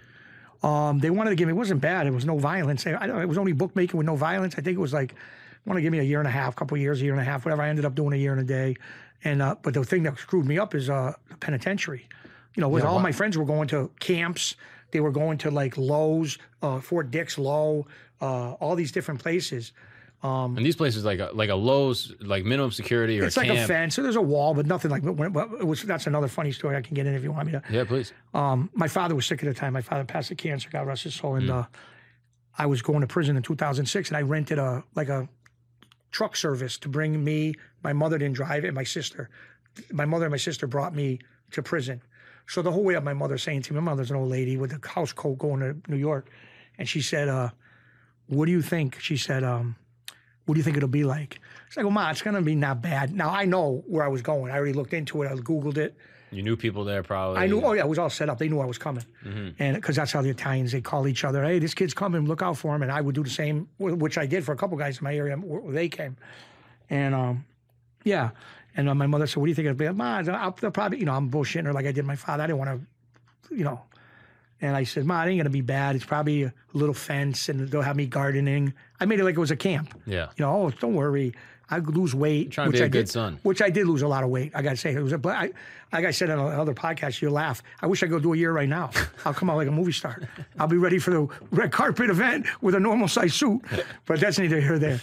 I tell people, they go, "You're nuts." I go, "I'll go do a year right now. I really would. Let me go to a federal joint. diet. I don't want to go to a lockup. I'll go to a federal joint where I can walk and do my exercising." So, uh, so anyways, we get in Waymart, Pennsylvania, and we're coming. We start coming up the hill. It's a big ass hill on a with big wind, them air wind things, Yeah. all over. And we're coming up, and we're getting closer, closer. And I already seen the place because I googled it, USP Canaan, and there's like a 50 foot wall, cement wall around the whole place, and every 50 yards is a guard tower going up, like seven guard towers. The guys standing on the planks with the guns, looking down at the yard. All of them got guns. So we're coming up this hill, and I'm saying, "Oh God, I'm on. My mother's gonna see this," and I see her. The color starts coming almost like red, turning red, and my my sister just starts kind of tearing up a little, not tearing up, but a little bit. Puts her head down, and my mother look, and she's like this. My picture my little mother, little like looking like this, up at the wall, right, and uh now boom, the car stops, and there's the door, big gates, right. And I get out and I and I got my paperwork because you got to bring paperwork what medication you're on, this, that, the other. And uh she's looking. Yeah, she said you'll be uh, you'll be uh, doing flowers over here, all right. She goes, I told her I was going to be the gardener. Yeah, you'll be a gardener for sure over here. Good luck. She goes, call me when you get settled. Good luck. And she broke up a little, and then I said, please, look, I get out of here. Don't don't let her watch me walk in. And I walked in, and then uh, then they sent me to MCC Manhattan. That was for another reason, a medical reason, and uh, I was in MCC Manhattan with the notorious guys, great guys. Um, I met notorious, notorious guys, which uh, one very notorious guy uh, was out of the Bronx. Uh, his name was Vinny Basciano, Vinny Gorgeous. He had the string of um, uh, the beauty parlors, you said. Uh, Yeah, yeah, Hello, hello, gorgeous. gorgeous. Yeah. What a gentleman. What a gentleman. Uh, he was in the tier right above me. We used to play cards at night, eat honey bunnies, have Diet Pepsi. He used to, I used to always steal, take, can I have a Diet Pepsi? Take it. Stop asking. Take it. Great guy. You can go on and Google him. He still looks great. He's serving life in uh, Florida, uh, Coleman in Florida, Coleman Federal Prison. And when you see these guys, is there still like a hierarchy? Like this guy was a boss. No, in jail, that kind of. I mean, you you respect them like you would respect. I respect any man in jail. You know, you know, like even the Muslims I respected. I could tell that story. You know, whatever be it tomorrow, but uh, no. So he knows, and you come in, you got the Italian last name, and then in um, federal prison, you have a number. Where they, they yeah, they had a number, but uh, I can't remember. It was an organized crime number. They got a number. There's a three number digit for your state you're from.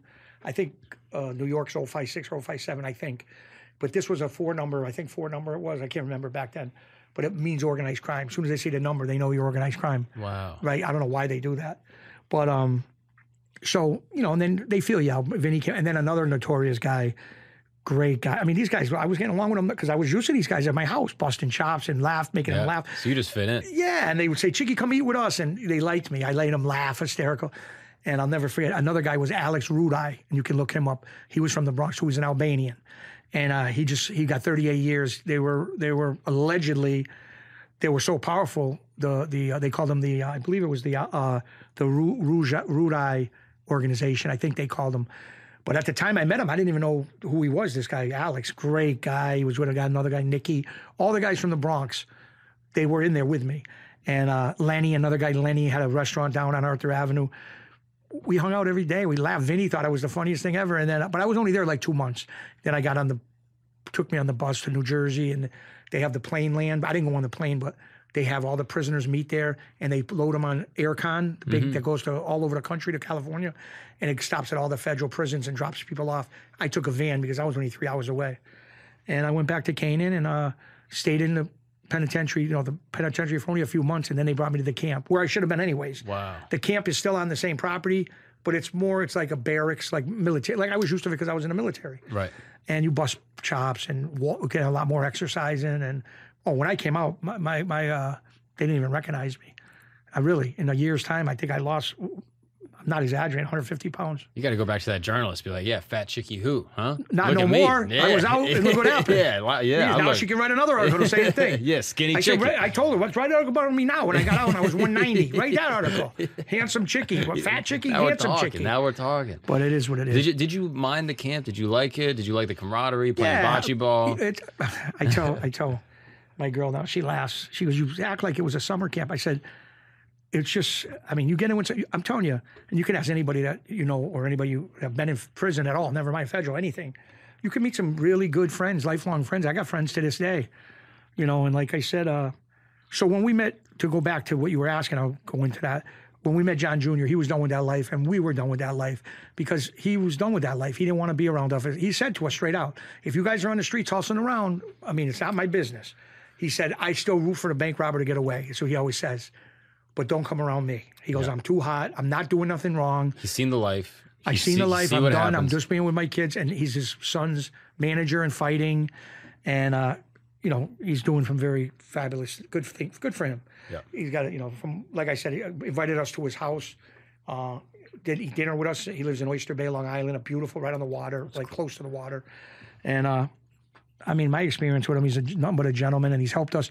He's doing he's doing a movie. He's coming out. It's been a few years, so people kind of didn't believe, but it's coming out. Woodseck Mafia, and it's about how the government creates these informants, and then they run amok. They kill people like Whitey Bulger, like um, uh, Greg Scarpa, uh, a lot of notorious people. They got to kill people because the feds said, right, give getting... this, this, this, and we'll they ain't to tell you to go kill people, obviously. But, they're they're but they turn their you. back. They turn their back. Wow. Come on, look at these, and and it's a it's a accepted thing. Like even uh, this '69 guy, rapper. Oh, Tekashi Six Nine. Yeah, he was never a gangster. He was never a street guy.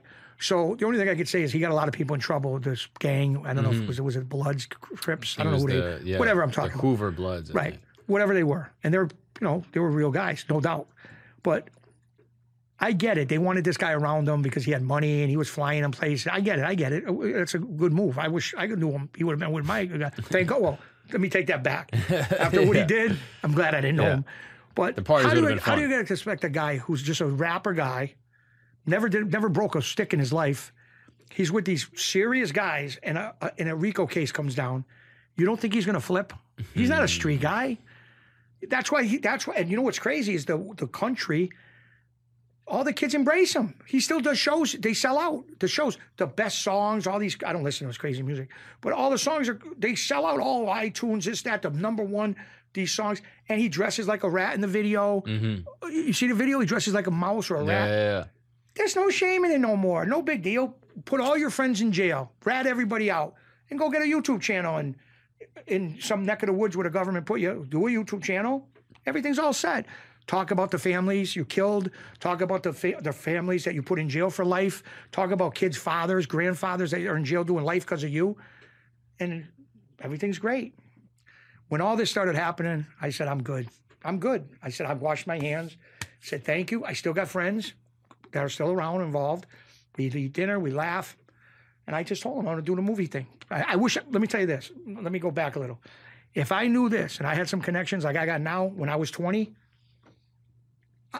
the sky's the limit. I, I could be maybe in Hollywood, maybe I'm a movie star. I don't know, because I, I'm just telling you, I know how. It, it's all it's all about connections. People, well, you have to do this and go to class and listen to me.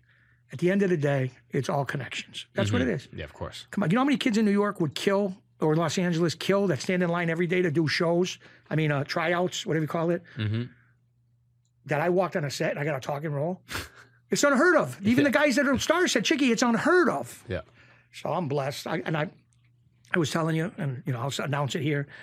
I just had a granddaughter yesterday. Not Yeah, my daughter, congratulations, granddaughter. This Thank is- you, this is crazy. Mila Eleanor, after my mother Eleanor.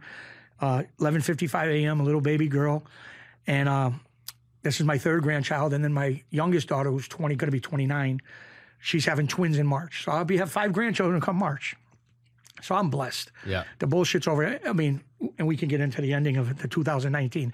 Everything was going good. Yeah, this seems so weird. So you, you, you get you get locked up in 2006. Yeah. Spend a year and a day. Yep. Come so about out 2007. 2007-ish. Three years probation. So I'm still hustling around, but being careful. I can't go near none of my friends because we Mm-hmm. got a, it's called the separation list. You can't go near none of your friends. Anybody organized crime, I can't go near or they violate me. And then Did, did you have a job while you were in, in the camp? I didn't have to. Oh, in the camp? Yeah. Yeah, I worked in the unit because I, I listen, we could go on and on. They put me in landscaping. Okay. Now I'm a, I was a big guy in the beginning when I got there. They put me in landscaping, like wha- whacking. And, anyways, I said to my head, I said, I didn't even do this when I was free. You think I'm doing it locked up? Landscaping? Shame on me. I, you know, I was a big guy. So all the time guys, the mob guys were sitting around the yard one day and they don't work. None of them. They work kitchen. They don't do nothing. Sweep a little thing and they're done for the day. They knew how to get jobs like that. So they're laughing and they go, Chicky, do you want us to get you an easy job? And I said, no, I'm going to work. This, I said, I'm going to try it. Right? I'm going to try it. So they're all laughing hysterical. And I get up and I put my big boots on. They put you boots. Because I was all day with shorts, a tank top, and sneakers, and a baseball hat walking around tanning, right? So they're laughing. They knew what was going to happen. I didn't. So I said, I'm going to work. Thank you guys, but I'm going to work. I'll see you at three. I'll see you at three o'clock because you go from seven thirty to three, but you come back for an hour for lunch. So I go up there and they got me mowing and doing this. I'm sweating. My listen to me. I, I, forget about it. Terrible. So I come back at quarter of twelve to eat lunch at twelve o'clock, and they're all sitting at the same table playing bocce or like working out with. They didn't have weights, but they used to take a broomstick and uncrew the broomstick and put rocks in a milk carton and go like this. I didn't do it, but they did. So I'm coming back, and they're all tan. They're laying out some real guys from New York. I don't want to get in their names. Real notorious guys. So here I get off the little bus, the little trolley, whatever the hell the bus thing they, and I'm walking up towards the thing, and I'm I left at eight in the morning and it's quarter of twelve and I'm black, black mud, dirt. I'm all dirt on my like when you're playing sports as a kid, you get Yeah. dirt here, under here. They're hysterical. They're hysterical.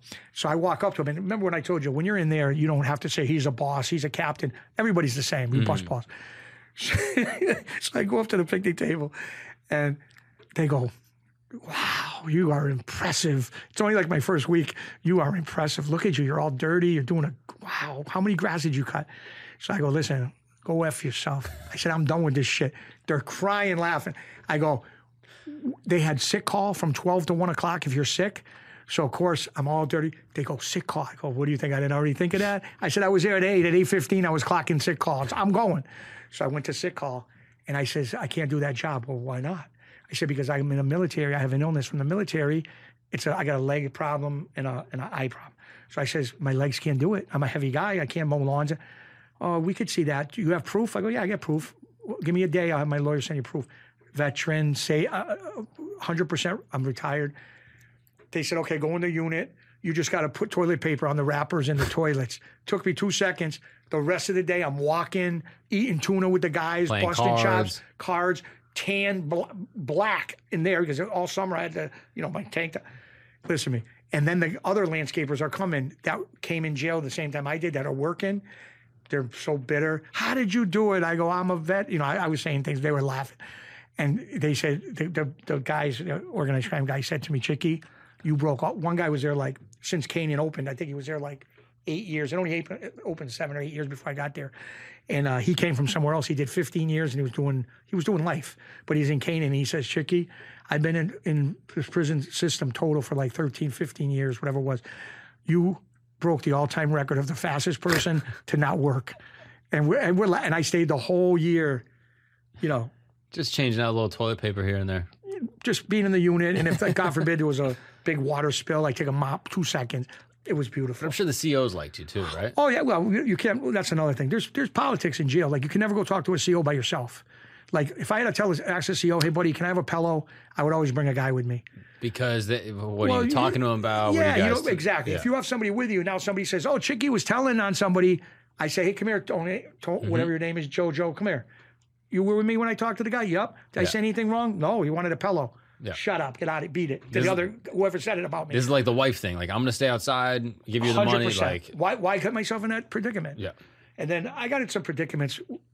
Well, I, I didn't get. They were very nice to me. They called me Mr. Chicky, the old guys. But I, uh, on the commissary, they had a list of things to buy: rosary beads, um, religious stuff. And I didn't know. I seen the carpets. The carpets. It said carpets, three, two feet by whatever. So I said, you know what? Let me buy a couple of these carpets, and I can decorate my cell. I'll put one in the front when you come in my cell, right there. it's a beautiful, beautiful rug. They look oriental rugs, little ones. And I said, I'll put one. I was on the bottom bunk. My friend from Connecticut, this kid, Mike, great kid, was on the top bunk. So I said, I'll put it right down in the middle of my bunk. And you take off your shoes at night and you take your shower and you put your bare feet, a a little feeling of home. So I only I didn't do it. I didn't even last one night. I was ready to sleep. I was so excited to have that mat with my feet on it. And the Muslim guy comes with the head thing on. Yeah. He goes ch onto my cell. Yeah, Mr. Chicky, can I speak with you? Oh, absolutely. I go right out. What's up? He goes, you got the rugs, the rugs. I said, ain't they great? I said, I'm gonna tonight. I'll be. I might even lay on it, on the floor, and write a letter.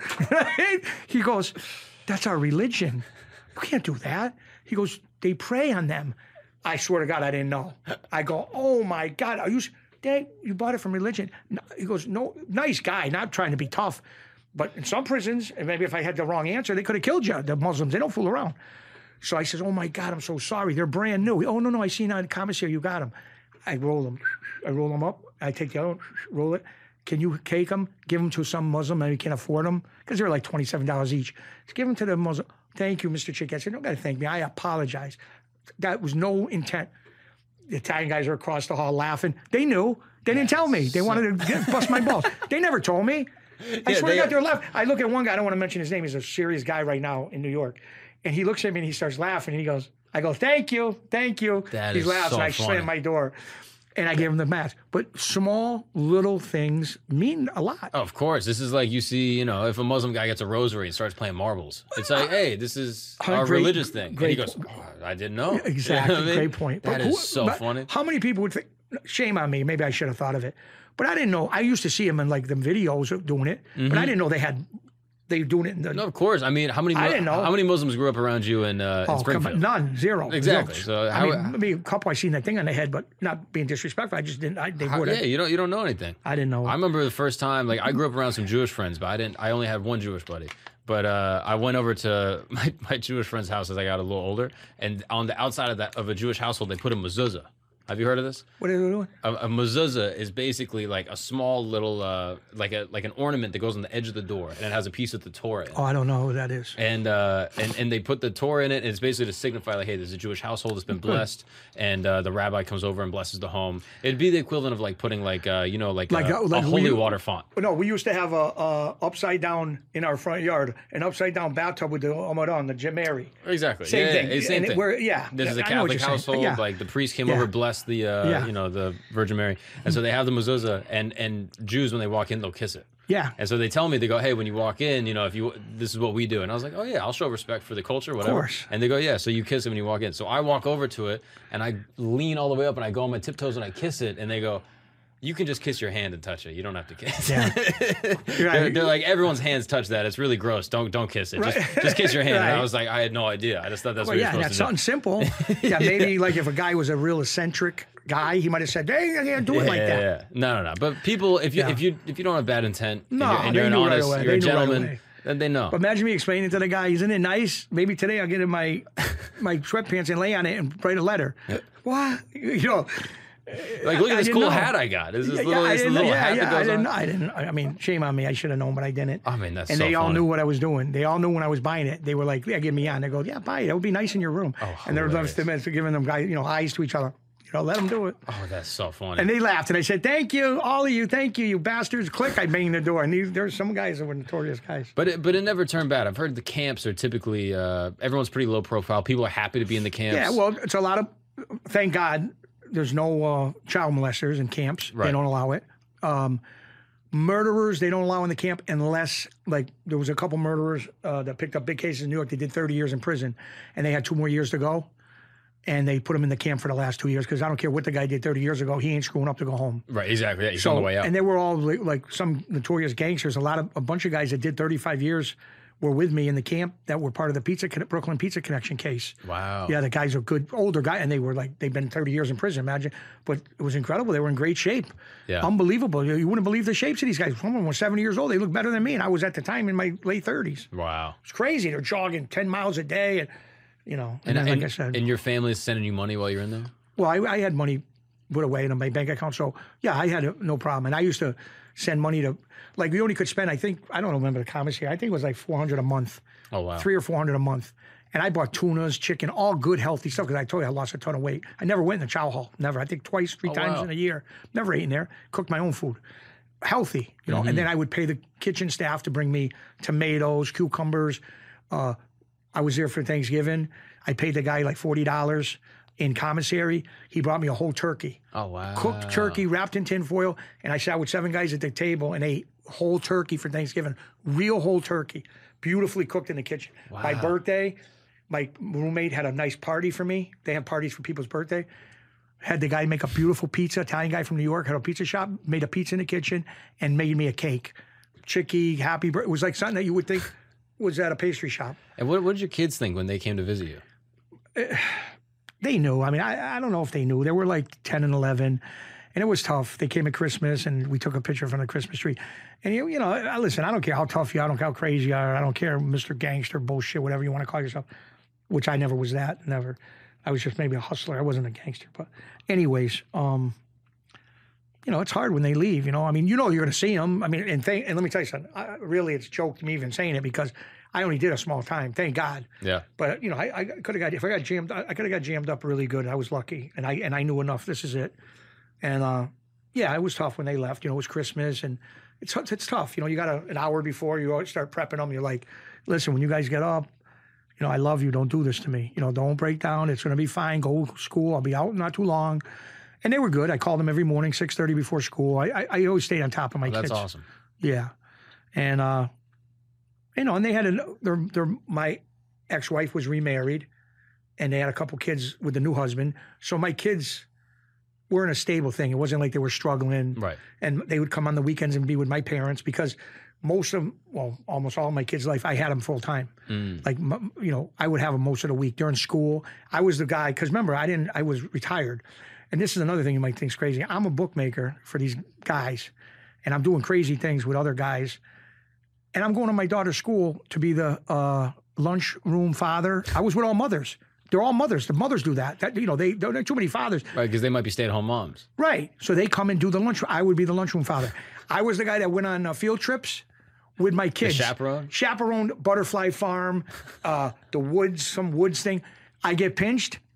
That's done because they run a CORI check on you. Uh, now it comes back. I was the number one guy. All the kids were for two weeks before the Yeah, thing. Mr. Chicky, Mr. Chicky. Because I was a sucker. We go to these amusement parks or whatever they were going, and the mother would give the, like whatever kid would be in my group. The mother would give them three dollars. Here, Johnny, get ice cream. you got cash. Ah, Oh, I was doing good. Let's go. So, oh, Mr. Chick, you know, they knew the first time I did it. Can we get this? Get, get whatever you want, right? And they kept. They went home with their three or five dollars the mother gave them, and they had shirts, uh, uh, them light things that you bang and they turn green.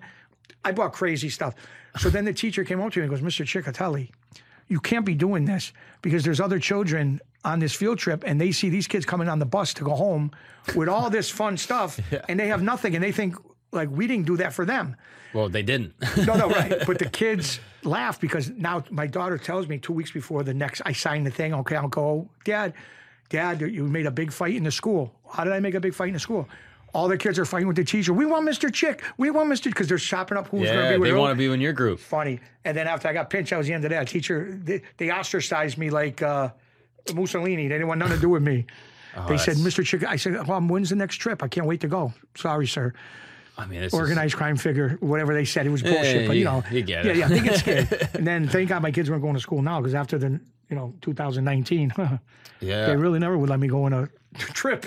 So you spend you spend 2006 ish, you get out, and then you spend the next 10 years totally clean. No, no, yeah, no. When I not totally clean, but no, 2015, 16 clean, but uh, as far as making money, but I hustled. You know, we were loaning, I was loaning money to people and charging them interest. No beating, nothing like that. I was never like that, anyways. I would never say no to my friend.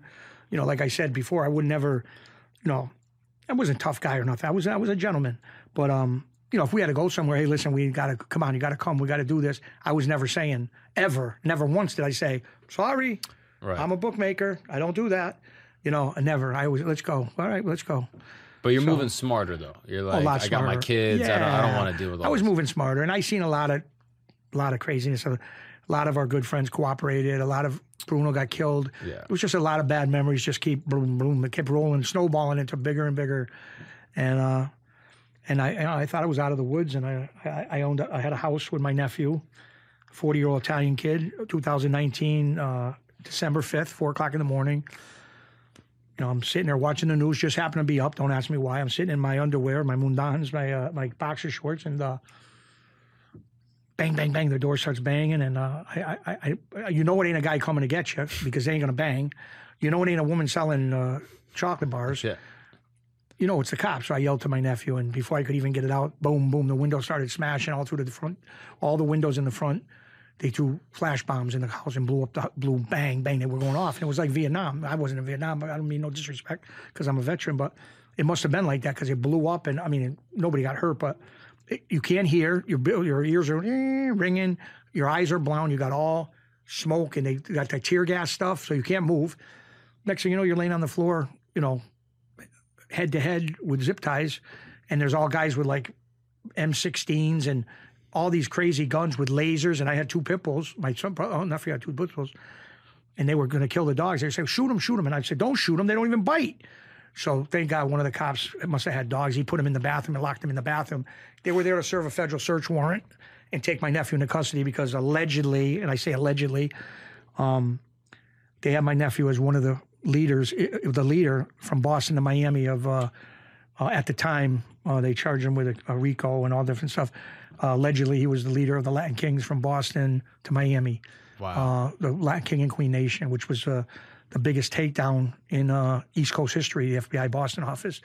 Operation Throne Down. You can look it up. wow. Now and, your nephew obviously had nothing to do with this, but hypothetically, how does an Italian kid, if this were to happen, get involved with Latin Kings? Latin Kings are notoriously Hispanic, Mexican.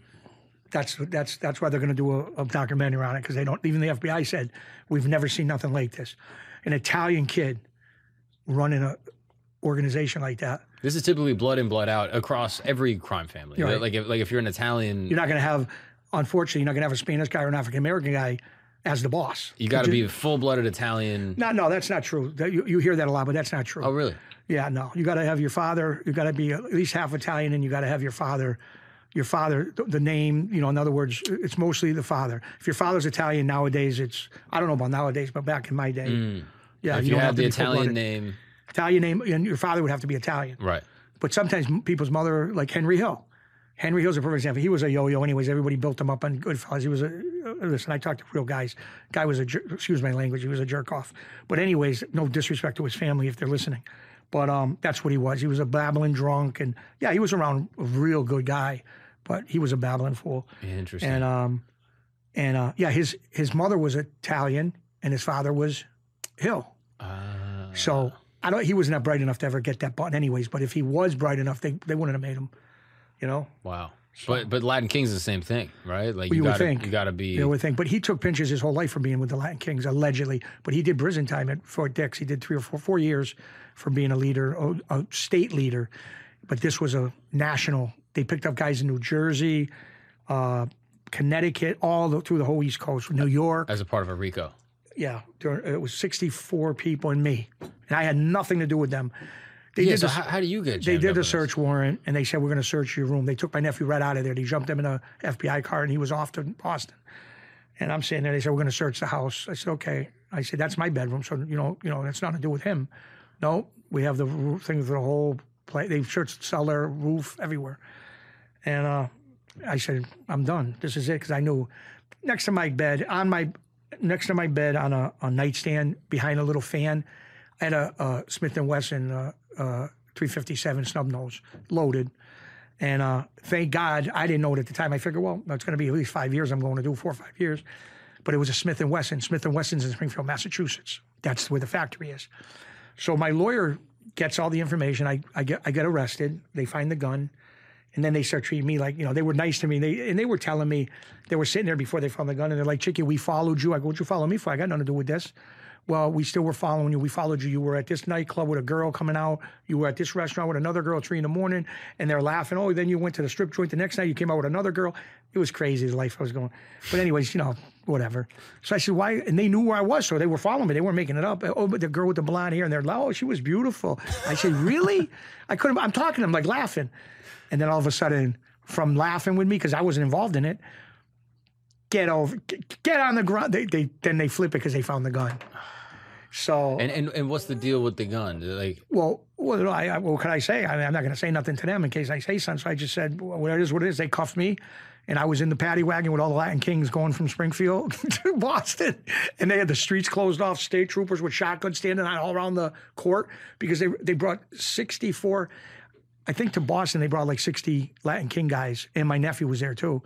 So my nephew's in the lockup by himself. He can't be around nobody, and we're all down the end. And all the Latin Kings, I was in a big bus with the Latin Kings, all of them. Now, keep in mind, I told you before, they were at my mother's house as kids. They all Same knew me. Uncle Chicky. They used to call me. My mother cooked pasta for all these kids. This kid, nice kid, Apache from New Jersey, tough kid. They were at my house all the time. All these guys, and they were laughing with me in the paddy wagon with the big bus going. And they had the girls. They picked up the girl Latin Kings too, Latin Queens. I'm sorry.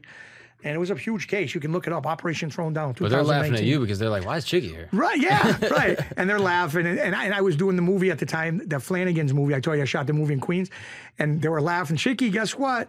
What? No movie. You're going to jail. And I'm laughing. I laugh, you know, but I didn't even think about that. So, uh, And now I I don't know what you can or can't comment on. So if you can't comment on it, yeah, no yeah, problem. no, no, yeah. If I can, I won't. with uh with the gun charges, is it like because you have a felony? Yes, because I had a felony. a- yes, a it was weapon? illegal to have a gun. Right. The only thing I didn't know, my lawyer said, "Is this gun going to come back clean?" I go, "What are you talking about?" He goes, "Is, is it a clean gun?" So I go, "Yeah." What do you mean? Is it a clean gun? He goes, "No body's going to come back in this gun." I said, "No, absolutely not." You know, well, he's got to ask. He's Yeah, my lawyer. guess, yeah. So I said, "Absolutely not." He said, "You sure? No, no." And I said, "Nothing." So uh, it was Smith and Wesson, and uh, federal law says you can anybody can look it up. If you buy, if you have a gun if it's a federal case, not if it's a state case. If the Spring, if the Springfield police or the state troopers pull you over and you got it, you're you're gone. It don't matter where the gun's from. But federal case, they charge you with ammunition. They can't charge you with the gun if the gun didn't. If they can't prove the gun left state lines. The gun was from Springfield, Massachusetts. So if it was a Ruger or was something other uh, Sig, Glock, anything? gone. I would have done four or five years. So my nephew said, I mean, my nephew, God forbid. My lawyer said to me, they only can charge you with ammunition. I go, what's the charge on that? A couple of years? He goes, 16 months, couple of years. I said, no problem. Well, I mean, I, I would have had to do what I had to do anyways, five years, four, whatever. But it's better So- than five so- years. Yeah, yeah. So, so he goes, I said, so when they charged me in court that day, you know, I went to the court. They charged me with ammunition, which is the same. You know, it's, that's what they got to charge me with because they couldn't. No, no. When they charged me, I don't know if they charged me the gun in the beginning, but when they tra- ran a track on the gun and they saw Smith and Wesson and they knew and all that, then it, uh, you know, they couldn't charge me. So what ended up happening is I was on thirty thousand dollar bond.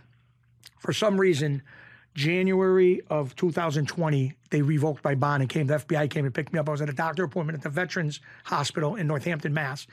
They came and picked me up. I came out of the hospital. The guy pulls up in two vans. Come on, go, come here. What I do? Get in the car, cuff, cuff. The judge wants to see you in Boston court. So from they drive me two hours to Boston from Northampton, Massachusetts, near Springfield, right by UMass. I go in front of the judge. He said, "We're revoking your bond." I said, "What did I do? Did I hang around with somebody? Did I do another crime?" We'll address it in two weeks. Take them to Wyatt. They brought me to the worst place you could ever go.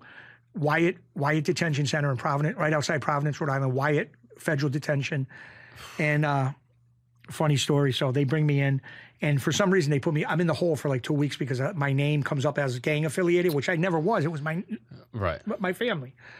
So I had to sit in hole for two weeks. Now after two weeks, they put me in the gang unit, and there's only there's a bunch of people in the gang unit. So now the door slides in the gang unit open, and I walk into the gang unit, and they got the Italian guys from Boston there, the guys waiting trial, you know, the alleged organized crime guys, and I'm walking in with my bed, and you got your clothes, you know, towels, you're going in, and all of a sudden I hear a guy start screaming "Chicky, Chicky," and all the Latin King kids are there.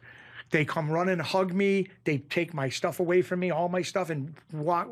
He says to the uh, guard, the big kid, patchy gray kid, a friend of mine lives in New Jersey, uh, knew him my whole life. He says, guard, put him in seven. They said what cell I got. The guard didn't even decide. They put him on the cell. They bring all my stuff in my cell. Now the Italian guys from Boston are like, "What the fuck is going on? What's going on with this guy? is this kid? Where was this kid? A white Italian kid? They knew it all, whatever."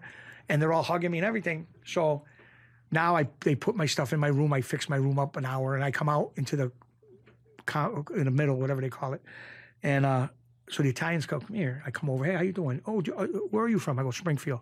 Oh, you know this guy? You know, I, I grew up there. Guy I said Bruno was my guy. They asked me about Bruno. I said that was my guy.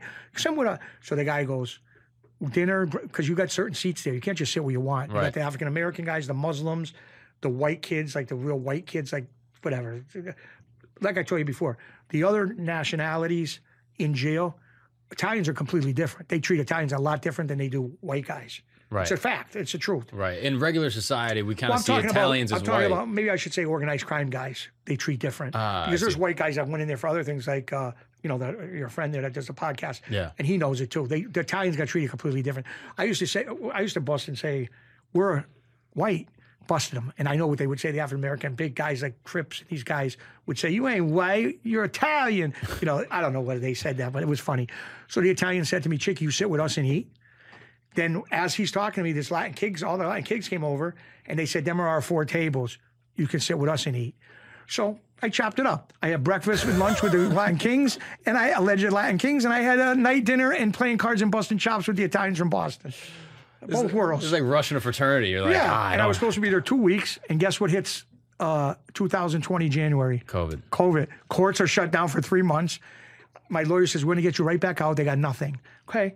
Two weeks goes by, four weeks goes by, eight weeks goes by, 12 weeks, three months, because COVID closed it. So they did the hearing inside the prison on a TV with a camera. And they let me back out. I'm back. So I had, between everything, I had like almost four months good time that I did.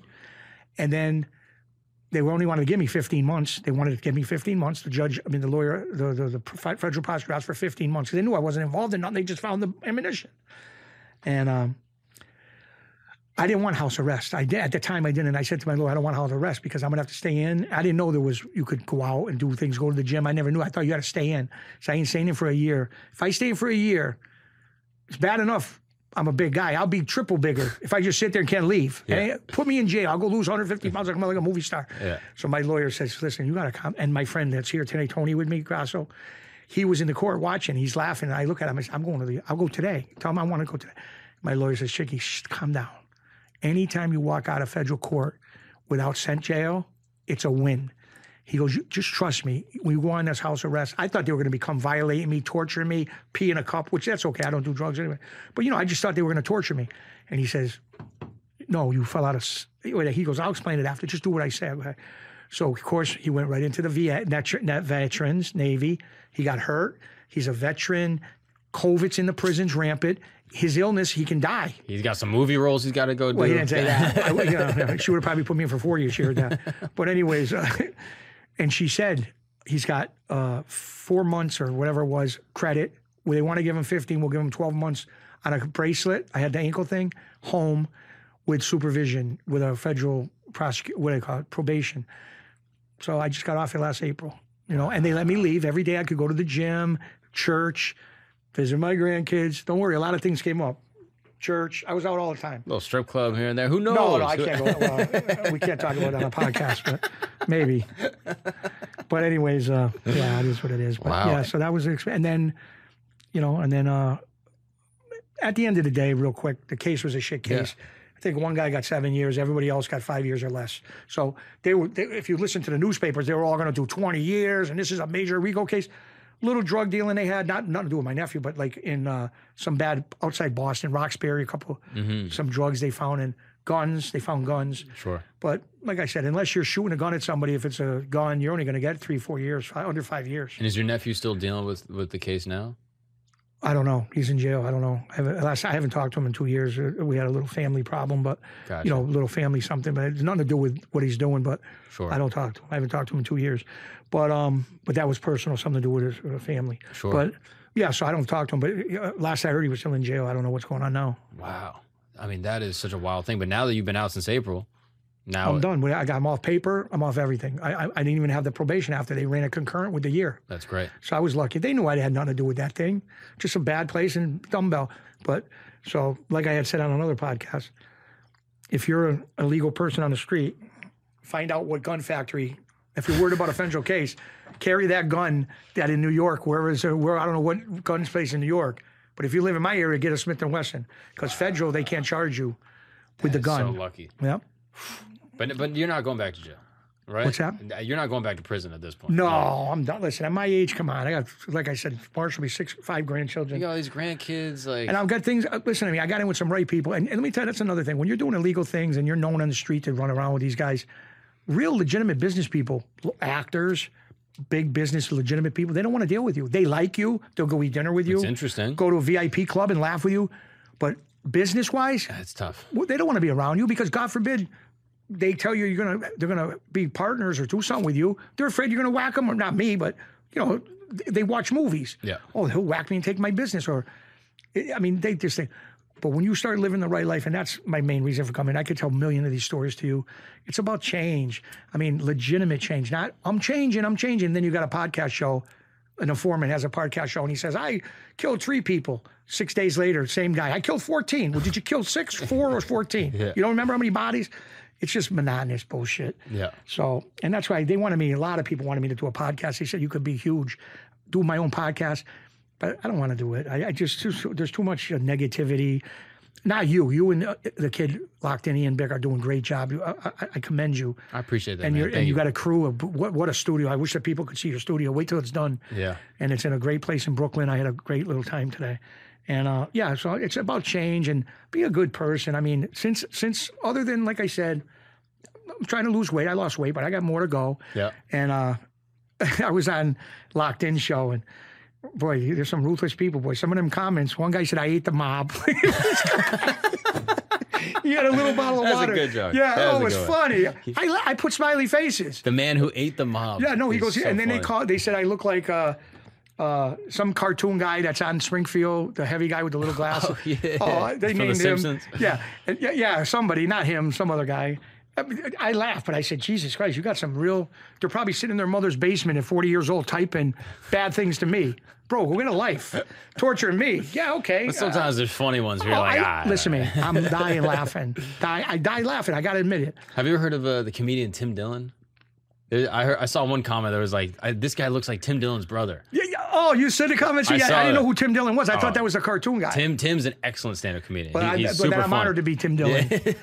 but you know who I like? I like this kid. Uh, my favorite guy right now is a young kid. He's great. Uh, Riff, Steve Riff, Oh, Matt. Matt Riff. Matt Rife. Rife. Yeah, I say yeah, Riff, handsome, whatever. handsome motherfucker. Great huh? guy. Yeah. Oh, yeah. he's incredible. He gets the audience involved. He's blowing up now. He's blowing He's up. one of the. He's arguably one of the biggest comedians in the oh, world. Oh, he's great. He's great. He's like 25 years old. You got to hear his story. I mean, two years ago, I mean, he's been in comedy for a long time. Yeah. But two years ago, he was even saying this, maybe three years ago, he was like, you know, doing shows in London here and there, like not doing that many tickets, like, you know, struggling, like, you know, now. as a comic working. He's doing 7,000 tickets in Bend, Oregon. God bless him. Good I for mean, him. the Good guy for him. has, has done such a great and he's job. such on the spirit of moment. He'll talk to an audience member. They'll say something to him, and he goes right.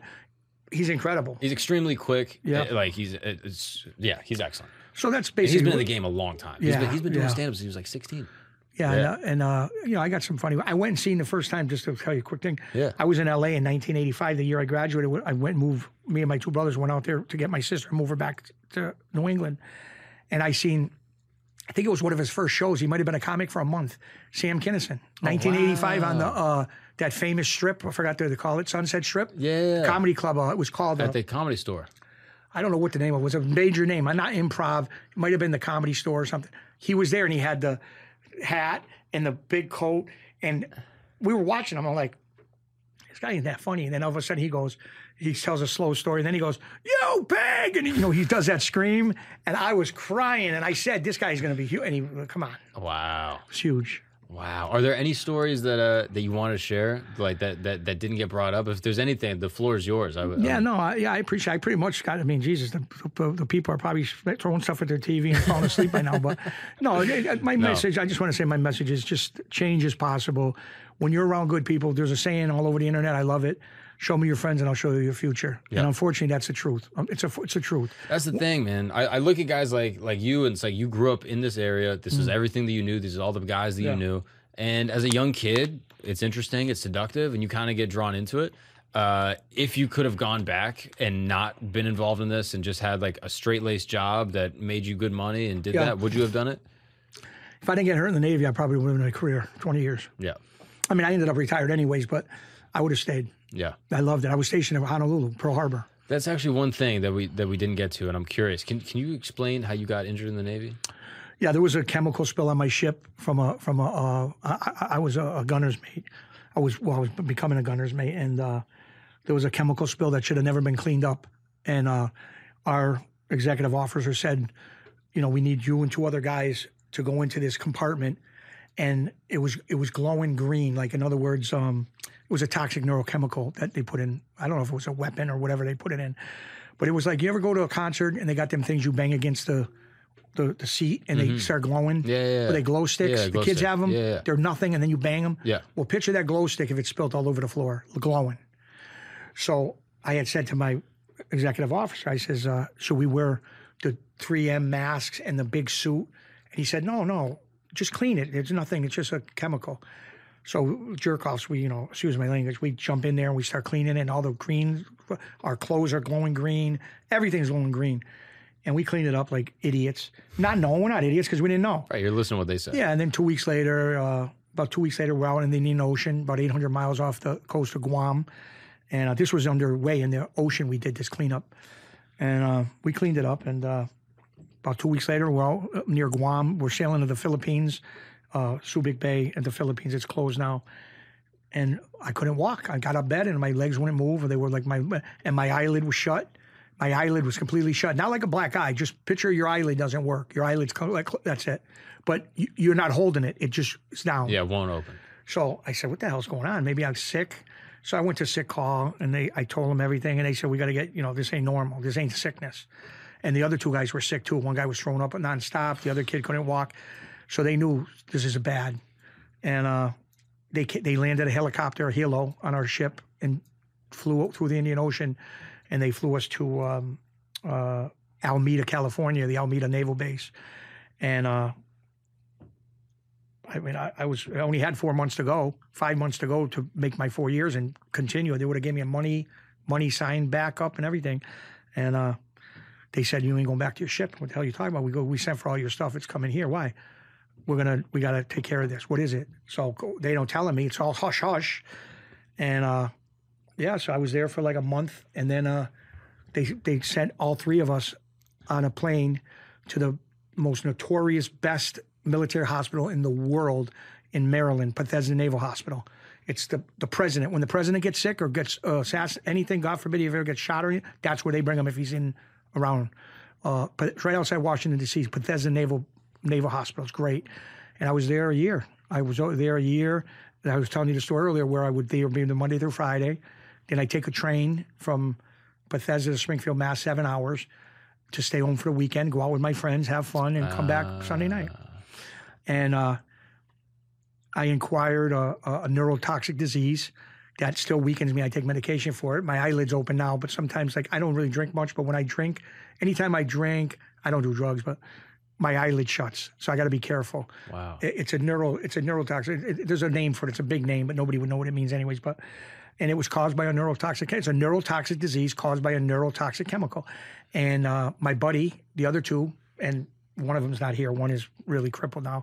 One died. He he ended up getting from the same chemical. I got that, which looking back, I'm glad I got that because the alternative. One of my guy, one of the guys that were with me got um, uh, Lou Gehrig's disease. He's still alive. He's crippled, and the other guy died of um, uh, what's the cancer? Bad cancer. Um, in the blood. What's the cancer in the blood? Leukemia. Yep. Fuck, man. He died a year later, and the guy, my guy that I I, ta- I haven't talked to him in years, but he's still alive. Well, I don't know, two years maybe he's dead, but he's my age, fifty, probably fifty-seven, and he's crippled. He's been in a wheelchair I mean, for twenty is years, So messed up. And they've retired. Well, you know what happened? They well, I, I won't get into that, but they uh, offered me a settlement, cash settlement, but then that was it. I was done with them, and my father said, "You can do this. You're going to buy a nice car and a house, and then what are you going to do? If you can't work, how, how are you going to pay your bills the rest of your life?" And he was right. It was a nice set of money, but so I, he says, take the retirement. So I took full 100% retirement, full medical, full dental every month. And I've got millions since then. If you figure out all these years getting a Yeah, 100%. And uh, my kids went to college. You know, they helped with that. Um, some college. And uh, I went to college, full medical and dental through my whole life with my kids, having it all through until they graduated college. Wow. So, in all things considered, it, was uh, whatever it is, what it is. You know, I, I, I whatever. Right. I mean, that's awful. It's nice that there's you Yeah, know yeah. Some you know there's some restitution, I guess. Yeah, you know, there's right. some there's some amends, but, But for still. the poor guy's family that got the leukemia and the other guy who's in Yeah, a what wheelchair. about that? yeah. yeah, and even you. Well, I mean, you know what? I got to say I'm blessed because I, I got a good attitude now. I don't think negative. I always think positive. There's Vietnam veterans that are a hundred times more the man I am, and these guys that were in Desert Storm and all these different uh, storm PTSD warnings, and this. and- PTSD, no limbs. You know, there's guys that I talk to at the VA when I go there for checkups. They have no leg, no arm. Their face is blown half apart. They get less money than me. wow. Come on, there's a problem there. Yeah. Come on, guy gets his leg blown off in in a war. I wasn't even in war, thank God. In the when I was in the military from eighty, end of eighty five to eighty nine, there was no war, so I was blessed. We were practicing. If there was a war, we were ready. Sure. Because I was on an attack tanker that carried ten point five million gallons of JP five jet fuel. Wow. We refueled the. We were like the Exxon or Mobil on the water. The aircraft carriers. We used to go out with the USS Nimitz battle group. That was our battle group from San Diego. The USS uh, uh, Nimitz, serious ships, big three carriers, destroyers. We had a nuclear sub underneath us at all times. Because if there's a war or there's a, a Yeah, terrorist attack, who do you think they're going after? Take the oil out. Take the oil out and blow all the ships. ships. Are done. Yeah. 10.5 million gallons of JP fuel. They hit our ship. Every ship around us is gone. yeah, every plane. 10 square miles, I think they said. planes are like that done. Like everything. whatever. Well, I don't know if they're way up, they won't. But But, they can't fuel up. oh no, like, no. yeah. If, they, if, we're, if we're refueling the USS Nim, uh, well, Nimitz, they run. I think they were running on uh, nuclear, but we used to refuel. We did do some aircraft carriers. I don't know what they needed it for. Maybe for their jets. Wow. Because the jets run off JP five too. And you and you enjoyed your time there. You would have stuck that up. Oh my God! I went around the whole world. Wow. China, Korea, Hong Kong, Australia, Perth, Sydney, Melbourne, Malaysia. Hanging with the boys. uh, yeah. What's that place? Crazy Philippines. Forget about that. I don't want to tell them stories. You have to be five X. Um, where's the other? Bangkok, Thailand, Oh, don't tell me about that. story. Singapore. Come on. The Thailand story. You don't even know. Uh oh. I ain't gonna tell the story because it ain't good for the air. But let's just say nothing to do with me. But just let's say them hillbilly guys from out west that were in the Navy. There was a lot of donkeys, and I'm not going to get into it. But there was some crazy sto- surprises? Oh boy, God!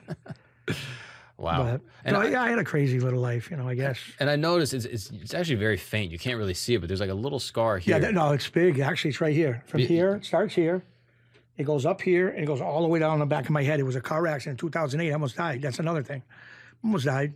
Lived, but it was bad. Yeah, it cracked my head. My whole head was hanging. This ear, I can't hear that good. Maybe like 30% hearing. And it missed my eye by a quarter of an inch. It would have took this eye right out. Whoa. And I, I went right through the windshield. And I, I'm surprised to be alive. So that, that's what I'm saying. I, I'm done with the bullshit. I'm just blessed to be here. Like I said, great daughters, incredible son-in-laws. They work great, beautiful houses in Connecticut. They live, and I see them all the time. I go see my grandkids. They call me No No Chicky. It's funny, and uh, beautiful kids. And uh, I'm, I'm blessed. I'm blessed. Uh, you know, I got small circle around me now, but positive. A lot of movie guys, a lot of different things. They, they got other movies coming out. Chicky, we need you to come do it. I'm like, bro, whatever you need. I mean, I'm not an. I tell them still. They laugh. You, I go, I'm not an actor, and they go, Chicky. You can say what you want, but you did a lot better than the real actors, some of them. And I laugh. I say, okay, thank you. But uh, Well, this has been amazing. Thank you so much for sharing your story. And thank you take- for having me. You're a gentleman, and I love what you guys are doing. Thank you, man. And again, you got a beautiful studio. Outside's incredible when once you get it going. And uh, no, it was a pleasure. And I want to thank all the people that are going to watch for taking the time to watch it. And uh, don't torture me too much on the comments, please. I'm trying. They come up with some good ones. Unless it's funny. If it's funny, well, it's- we'll look the other way. But it's got you got to come with the heat. other though. show had a little water this big. You know the waters. you Yeah, have yeah, one yeah. sip and they're done. Yeah. It was this big. This you got the good ones. Yeah. They had a little water at the other show. So I pick up the water during the interview. It's this big, and it just fits in my hand like a little, like I'm a, it's a like a midget, and I go like this. It was a little water, and somebody said in the comments, "Look, at he's holding a two and a half liter bottle of water." People are ruthless. Yeah, but- Be nice to Chicky. This listen, is a good it's, guy. listen, it's okay. It doesn't bother me. I listen. It's gotta be funny. It's got to be funny. I laugh with them. I laugh, but I also laugh at them because they're the same ones in their mother's cellar typing "chicky, chicky, chicky, chicky," and their mother goes, "Joe, Joe, Joey, come on up and have your peanut butter sandwich," and they're forty-five. We- I gotta laugh. Listen, I'm who I am. I've been this way my whole life. You know. Chicky Cecchetelli. Never change, brother. Thank you so much for spending the time. Thank you for having me. That's appreciated. You're a gentleman. Thank you so much. Appreciate you, Pleasure. brother. Thank you.